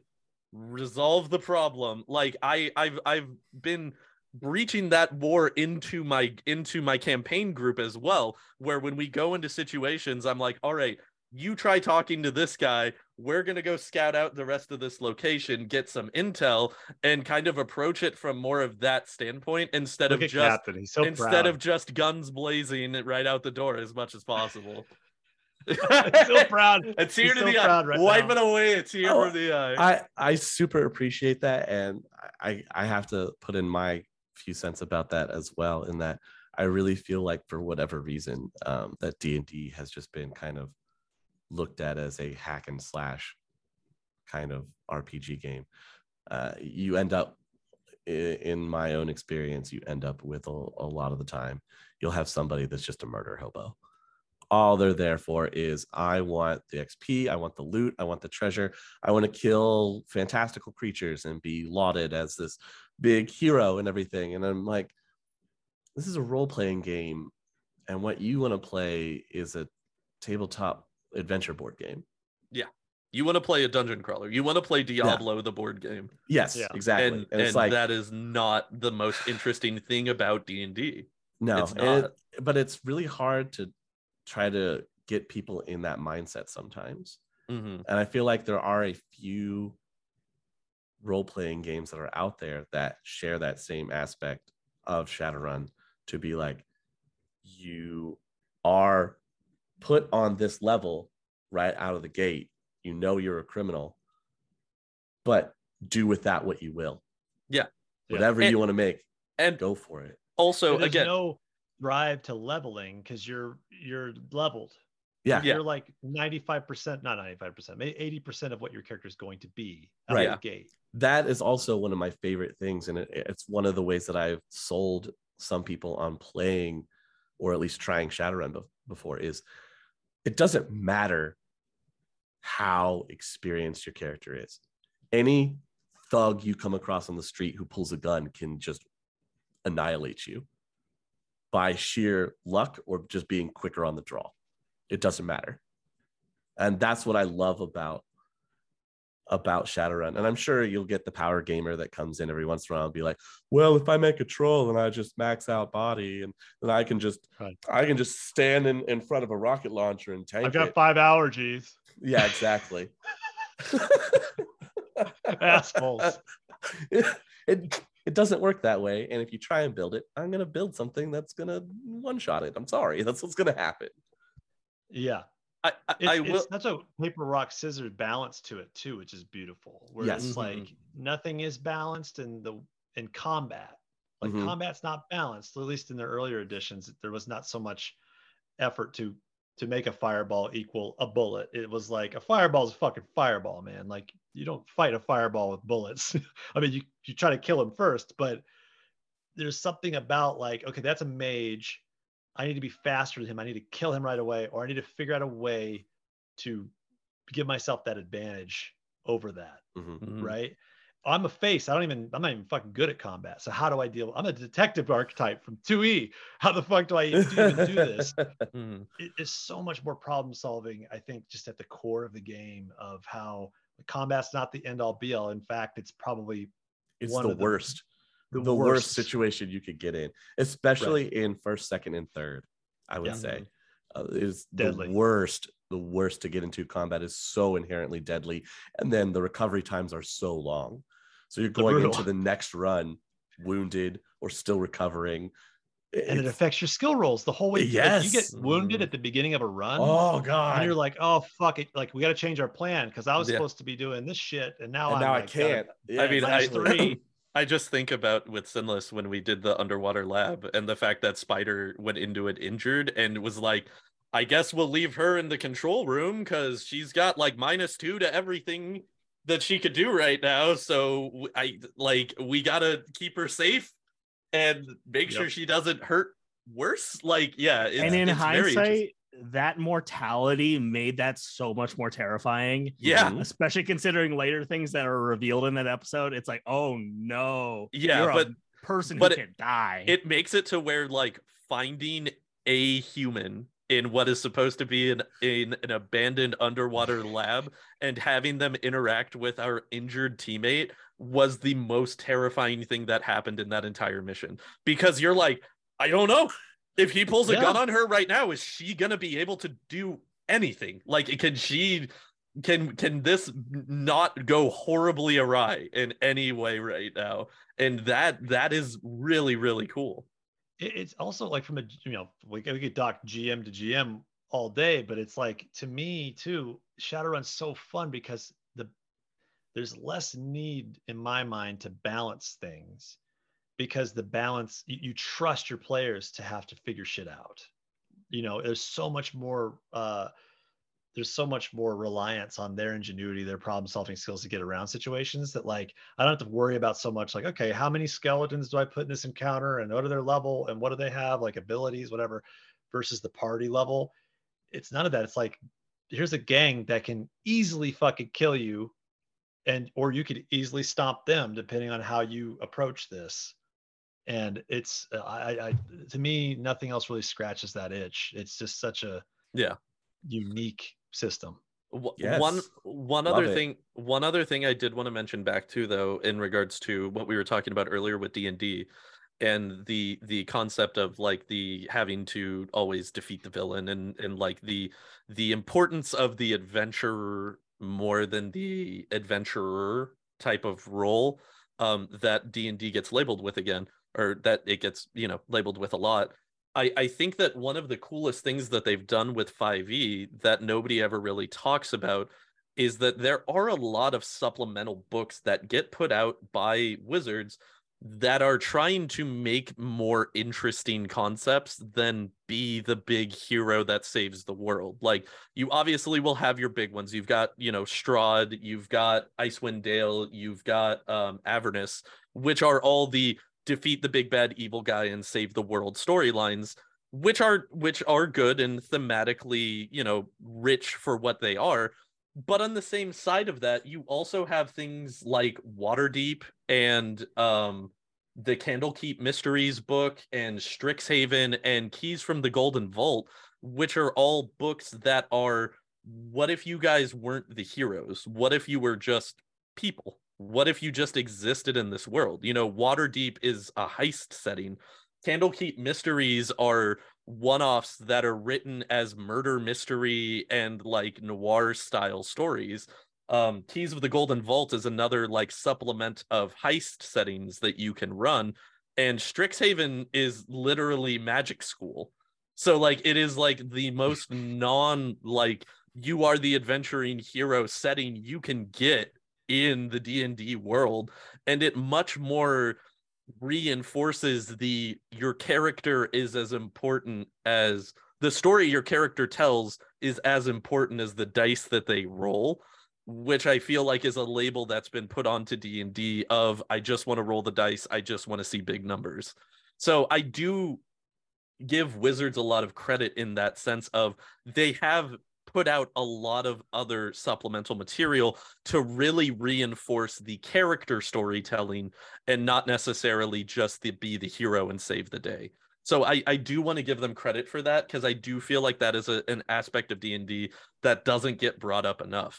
And a lot of those supplemental ones, like with Candlekeep and Keys of the Golden Vault, you have really high profile fantasy writers that are putting in these sub story hooks that are writing out these plots for you to be able to really branch off to. So i i do just i i, I think that d&d is getting to a better point of making your character more important than the story that they live in.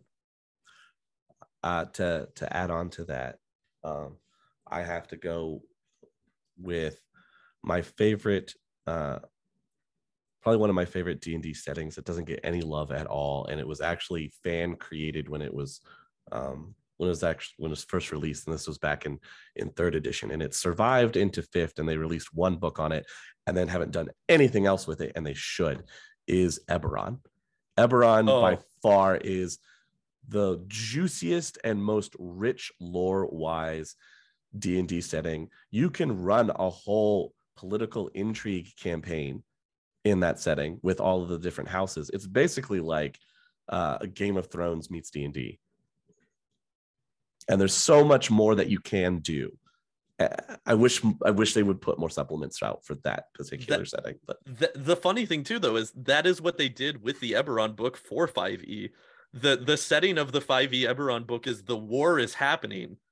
Mm-hmm. You're you're in the background. Like you're working for the different powers that be in this giant war how do you want to help influence this? You know like what yeah. do you do in the face of this giant thing that is already out of your control? Like how do you interact to that? And uniquely for that particular setting in eberron there is a way that you can build your adventurers right out of the gate where they work for a patron that kind of almost sets them in that same lane that we were talking about with Shadowrun, like you know you're this thing. There's a way to do it in the Eberron setting that does that same thing of you're in this lane. This is what you are.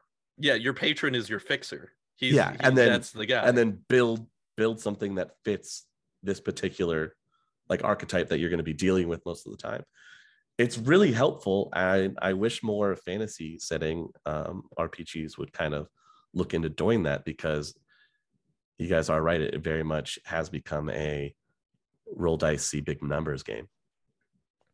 Right. Hey, they're doing fine.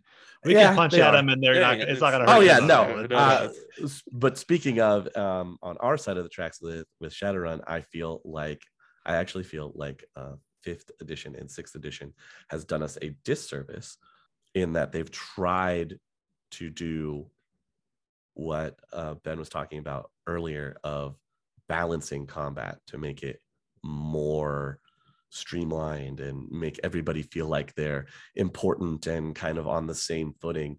And that's that i feel like that's definitely not what the genre had in mind at all. When it first came out it was magic is scary and powerful and it will destroy you but it could also destroy the mage casting the powerful magic, which was awesome.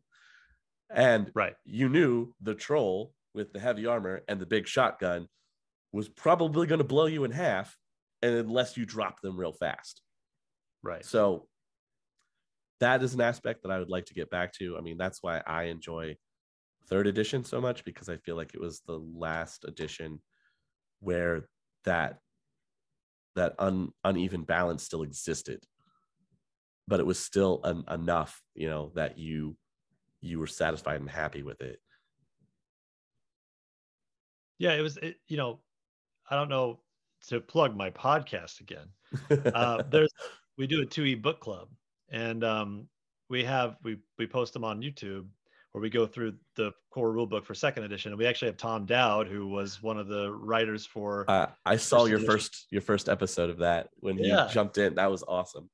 So he's he's actually in all of them. He's he's showing up for all of our freaking- fantastic. It's just insane. And so it's just become this like brain picking like session where we just ask him questions on what we're going through in that chapter. And he brought a lot of interesting insights and like and context to that era Mhm. of like you know d&d was the big one. They were the ones they were punching for. They were trying to pull people that played that game. So how do they do that? They're gonna they're not gonna just do the same thing as d&d they're gonna try and do something completely different. And so th- like you said that that philosophy was different on purpose. It was to Mhm. be like let's subvert what your expectations are for a tabletop game. Let's make this bigger than combat. Let's obviously have combat and you have your games that are very uh, uh, very realistic very realistic gun combat. This game's not going to quite be that. There's a little bit there so you can get into the nitty gritty if you want to for recoil and and gear that'll help mitigate some that shit. But for the most part combat's scary.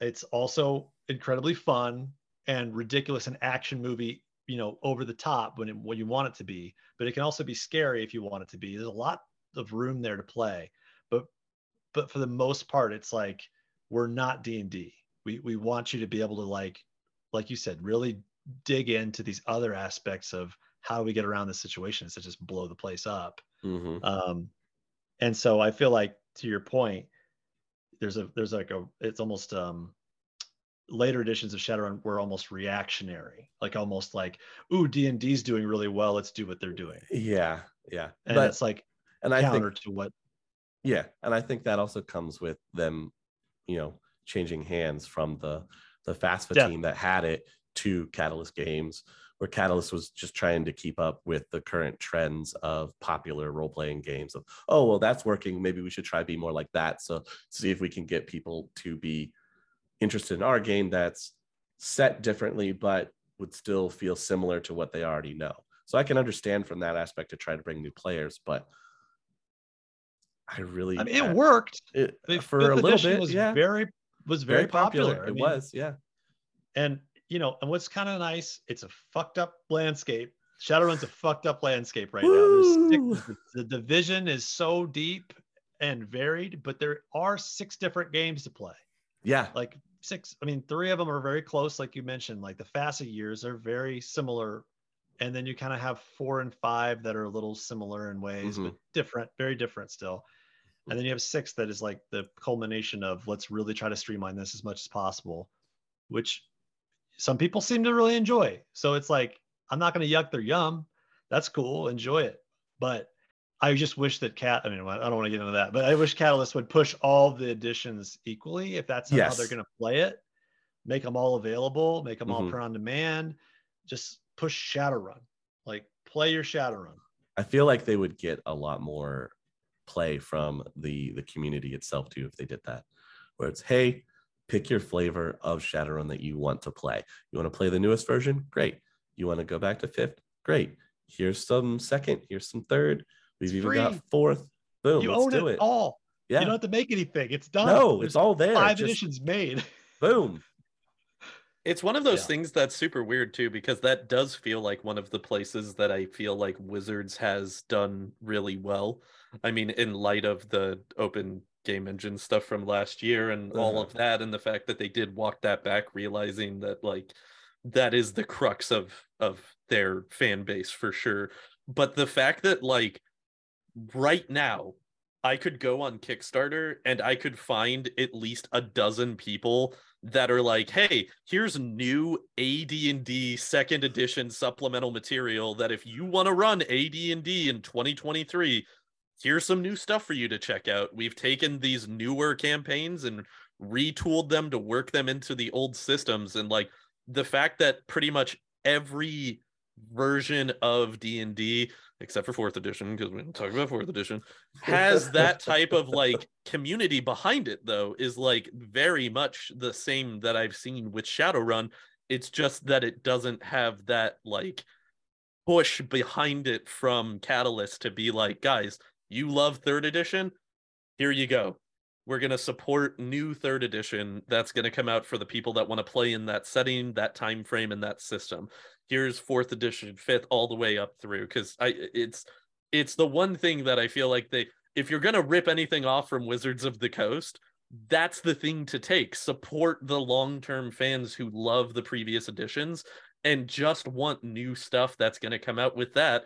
And you can still put out your sixth edition books. You can still put Mhm. out the new stuff because there's going to be people that like that as well. And there's no reason that the ecosystem can't exist for everything especially with their new the open license that they it's like and it sounds it sounds to me like that's sort of what they're tiptoeing around in a very roundabout way is what we're talking about but it's like weird that they haven't just come out and been like every edition of shadowrun is on you know DriveThruRPG print on demand you can buy them right now we're Mhm. supporting all of it we're putting it all out there and now you can create your own you know homebrew settings or system within these systems and take a cut of that the way wizards did you know it's or whatever you know making that available to people to create within their world it's it is bizarre to me but i feel like they are a much smaller company and there's all kinds of talk about where they're um they're much they really do a good job serving the battle uh the uh battle tech fans Mm, yeah. like yeah. those people all seem very happy and Yeah. it, it- from what i've heard is that battle catalyst is battletech is eating good man battletech is eating good like they th- it seems like that's sort of where they they understand that fan base more almost Mhm. and like almost like they're bigger battle tech fans than they are shadowrun fans that's my take on it Uh, speaking of Shadowrun fans, Ah, do Yeah. we have any other recommendations Huh? Uh, look at this for guy. our listeners? that was my five that was my yeah five. that was the well what i was going to ask tyler is i was actually interested on your opinion as this as well because you do also you G- dm a d&d campaign Mhm. so like from that standpoint do you any thoughts opinions feelings with what we were talking about Um, I will say that talking about this in this episode, I've learned to appreciate. I say this in a nice way. I, I've learned to appreciate the mundane in the sense that you don't need to have this grand like cavalcade of apocalypses in order to have a meaningful story. And when you guys are talking about streamlining in RPGs, one of the things that come to mind is like they want everyone to be able to do everything but when you're able to do everything nothing really has meaning because you just are that powerful like what's the point of worrying about getting shot with a gun if you just like survive everything you know you're like you're never feeling that sense of danger which um, i'm learning to really fear and appreciate uh, in shadowrun yeah that's beautifully that's- put Yeah, no, that's great. I agree. Well, guys, let's bring it back to uh the list, the listing. We've we've gone off on big tangents here. It has been fantastic. I've I've actually enjoyed the conversation. Um for new people that are on their way into this genre from everything that all of us have put together and and and said what would you guys kind of agree on as some of the high notes from our individual lists to kind of put out there for people to experience that help put Shadowrun kind of help give them a taste for it.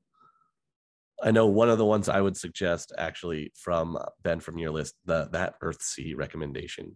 I did not think of that at all, and that is perfect for the magic aspect of Shadowrun.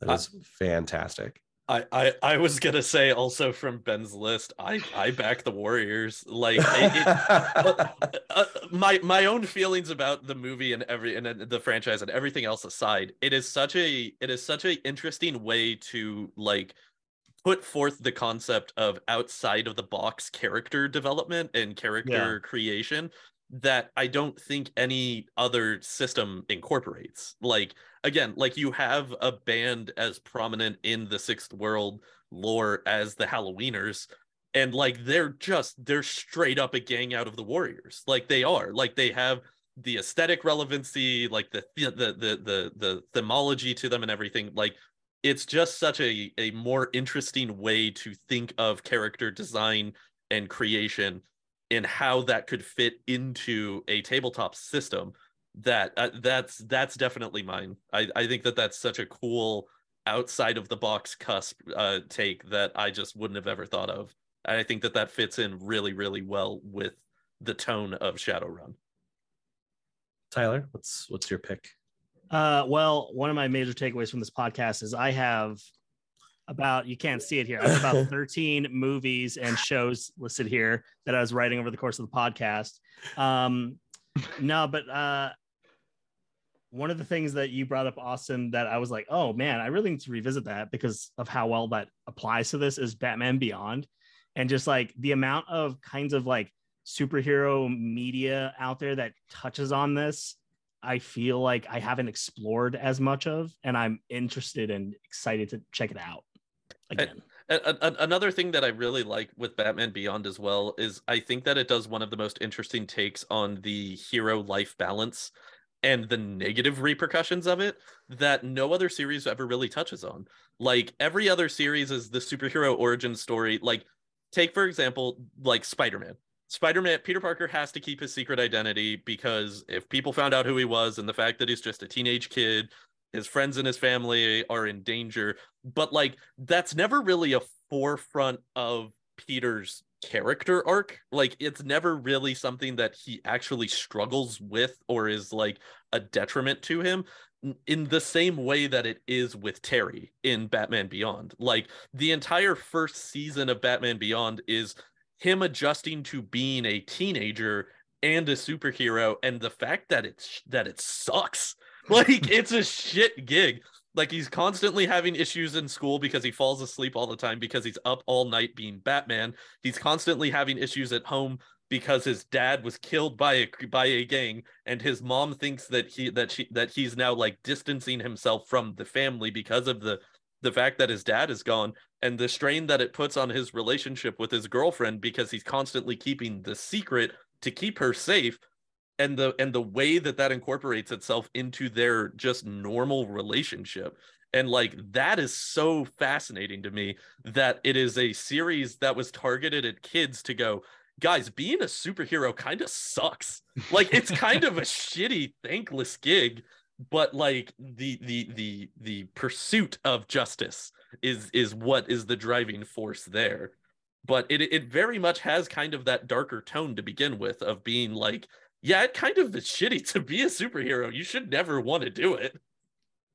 And again, tying into Shadowrun, being a Shadowrunner is the shitty existence, and it's kind of sucks to be a Shadowrunner like 90% of the time. It's that very noir, like, you know, Sam Sam Archer or uh Sam Spade, I'm thinking, like someone mm. that's like his life actually fucking sucks. And the story, he gets fucked by the yeah. end. He's he's to- double fucked. He started yeah. off fucked, and now he's super fucked. But he looks so fucking cool the whole time. You still want to be him some for some reason. Yeah. You know, it's the worst life. Hey, I mean, dude, same same with Blade Runner, man. Blade Runner. Deckard starts off in a shit job that he hates doing, and it just gets worse for him. like over the course of the movie, everything just gets worse and it never every really cyberpunk it's about that's about right yeah it never really gets better but it's the it's the glitter it's the glimmer in between it's the moments of of right. of, of sun it's it's you know that that I watch him pour trace. a bourbon. I'm like, I want a bourbon. Yeah, you know, right. like you like. I know it's like, Sunday like, at 9 a.m., but I I want a bourbon. You know, he walks out and he takes the drag on the cigarette and just like the release, and you're just like, dude, I get it. Like you yeah. know, like man, I get it. Uh, after the long day, dude, like you just you need that moment, you know? Mhm. He looks out of his balcony. You're like, wow, what a view. When it's awful. it's just it's such a good. Yeah, I, I know. And you, so my my pick out of all of these. I mean, here's the thing.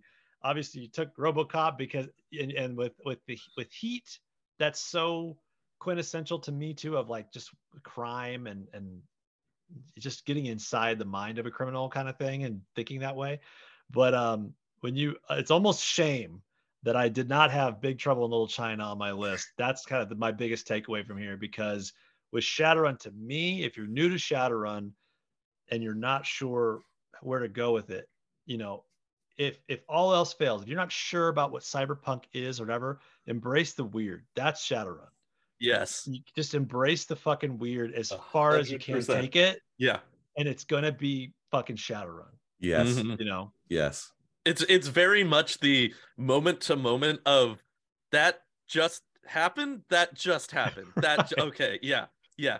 Six foot tall guy in the middle of the alley, and I ran over with light coming out of his eyes. His buddy's hanging up on wires, cutting everybody to ribbons. Like, yeah, that's shadow. That's just the insanity of, yeah, okay, I guess that can happen in this world.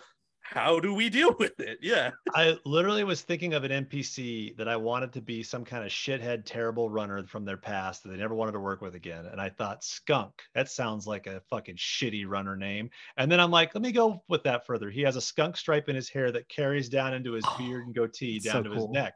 I love that. It's skunk. It's skunk, but it fits Shadowrun. It's just there's nothing more to him other than he just sucks. and his I would never ever want to run with that person ever in the shadows. You, you don't want a text from him. You do not want him. Yeah. It already No. sounds awful. And I don't even know anything about him. Just the description itself and his runner name. I'm like, nah, hard pass. Yeah. Get out Do you know anybody else, please? Literally anybody. I'll take Ratfink over Skunk. And that's Shadowrun. It's just you can Yeah. go. It's it's like the Halloweeners. Like just take that concept and go crazy with it, and that's Shadowrun. Ben, I think you would appreciate uh, that we had uh, we had discussed it earlier, and this is uh, again referencing Big Trouble in Little China. We are hundred percent positive that uh, Lung's human form, he is Lo Pan. That is that is fact now in my mind. he is That in is fact awesome. Lo Pan. Yep. He's he's he's a, he Lung's backstory is literally that he is a triad antiquities dealer. He is Lo Pan. There Like, you go. he's A Just triad 100%. antiquities dealer trying to get a, a green-eyed bride. Bro, like it's his whole specific run taste arc. women. Yeah, Yep, yeah, yep. yeah. yeah. It's enough. Imagine it's always enough. imagine that being the shadow run. You're doing a run for Lung, you don't realize it, and your run is to kidnap this green-eyed girl from a wedding. a green-eyed woman. Yeah. Green-eyed woman. Like, Time for some Mm, legwork. having thoughts over here. I'm gonna write some things down. I want to do a Shadowrun mission where we're just playing matchmaker and we're just like gassing a guy up so that we make him date. And it's like, I would get such a kick out of that. If we if we ever get a live action Shadowrun movie and there is a live action Lung, he better be played by James Hong. Is all. I'm Oh saying. yeah, that's it better be played by Oh James Hong. then it's God. got to happen soon. Then Oh, yeah. He's getting up there. yeah, exactly. He's a young 94, guys. He's a young Young. 94. young '94. Perpetually young 94. I'm saying. He was 91 in Blade Runner. He's- now- Somehow he's not just 94. it's very true. Time. It's a it's a weird thing. It's a construct. Time is a It construct. really is. it's circular and it's somehow circling him. I don't know. True. Well, speaking of time, I think we are fast approaching our end time for the evening. I have greatly appreciated these lists that you guys have brought forward. Ben, I really want to thank you for being a part of this podcast, taking the time out to join us in uh, indulging in our love of Shadowrun. It has been That was a blast, a guys. great, great fun. Uh, once again, if you could just let all our viewers and listeners know where so can they me now. find you? They're so sick of me. You know what? Yeah, We're gonna uh, plug you until they're just like, you know what? They've said it like six times now. I'm gonna go Yeah. listen to Spike everything. subscribe. Yeah. I'm gonna- subscribe. I'm gonna go listen to every episode so I can systematically tell them why I hate it on Reddit. yes. Thank you. Yes. Let's do Hey. anti-marketing. there is there's no bad publicity. Slap that subscribe button. Uh, yeah, you can click here and here or here or here. Slap Um, that subscribe button out of malice. Do it. Do it because you don't want to. Right. Slap it like it's me. Okay. across the right across the fucking kisser. Uh, yeah. Pink For those- Mohawk is our for- podcast. For those of you If who can't a- see Ben, because this is an audio only podcast, he has a beautiful Fair. face that you never want to slap. So don't do Very that. Don't do it out of Very that. punchable. Not Very- true. Yes. Not kissable Oh, is the word that I would use. That's how I would describe it. wow. Shadowrun After Dark. Yeah. If you're not sick of me, you can check out our podcast. Uh, it's Pink Fohawk. You can search us, and we'll show up in any you know podcast thing. And we have a Discord thing, and we have a YouTube thing, and Twitter thing. Do all the things. All right, all the things. th- Thank you guys for having me on. This was really fucking fun. It's awesome Thank you you guys in person. You know, Yeah. I love the Shadowrunnin' on Empty. I'm loving what you guys are all doing, and and obviously the, the actual play as well. So keep it up. More we- fucking Shadowrun content, man. We are. night. We're gonna try and, and keep it up. And if you guys, what a great way segue into this, huh? How you know what's coming? If you want to help us keep all this delicious lore coming to your ears and our sinless actual play keeping us going and help keeping us the light keeping the lights on for us you can give us just five nuyen five nuyen a, month over on patreon.com slash critical underscore hits you get all the bells and whistles as well you get peeks behind the curtain you get to see upcoming stuff that we have planned upcoming artwork over on our discord you get to submit your questions directly to us that we answer on our patreon exclusive version of our podcast worm talk of which a new one is going to be on the way pretty soon. Keep your ears open. And you also get shouted out at the end of every episode of Sinless, and Sinless season two is a rockin' now. So be on the lookout for all of that. You guys, I'm super stoked.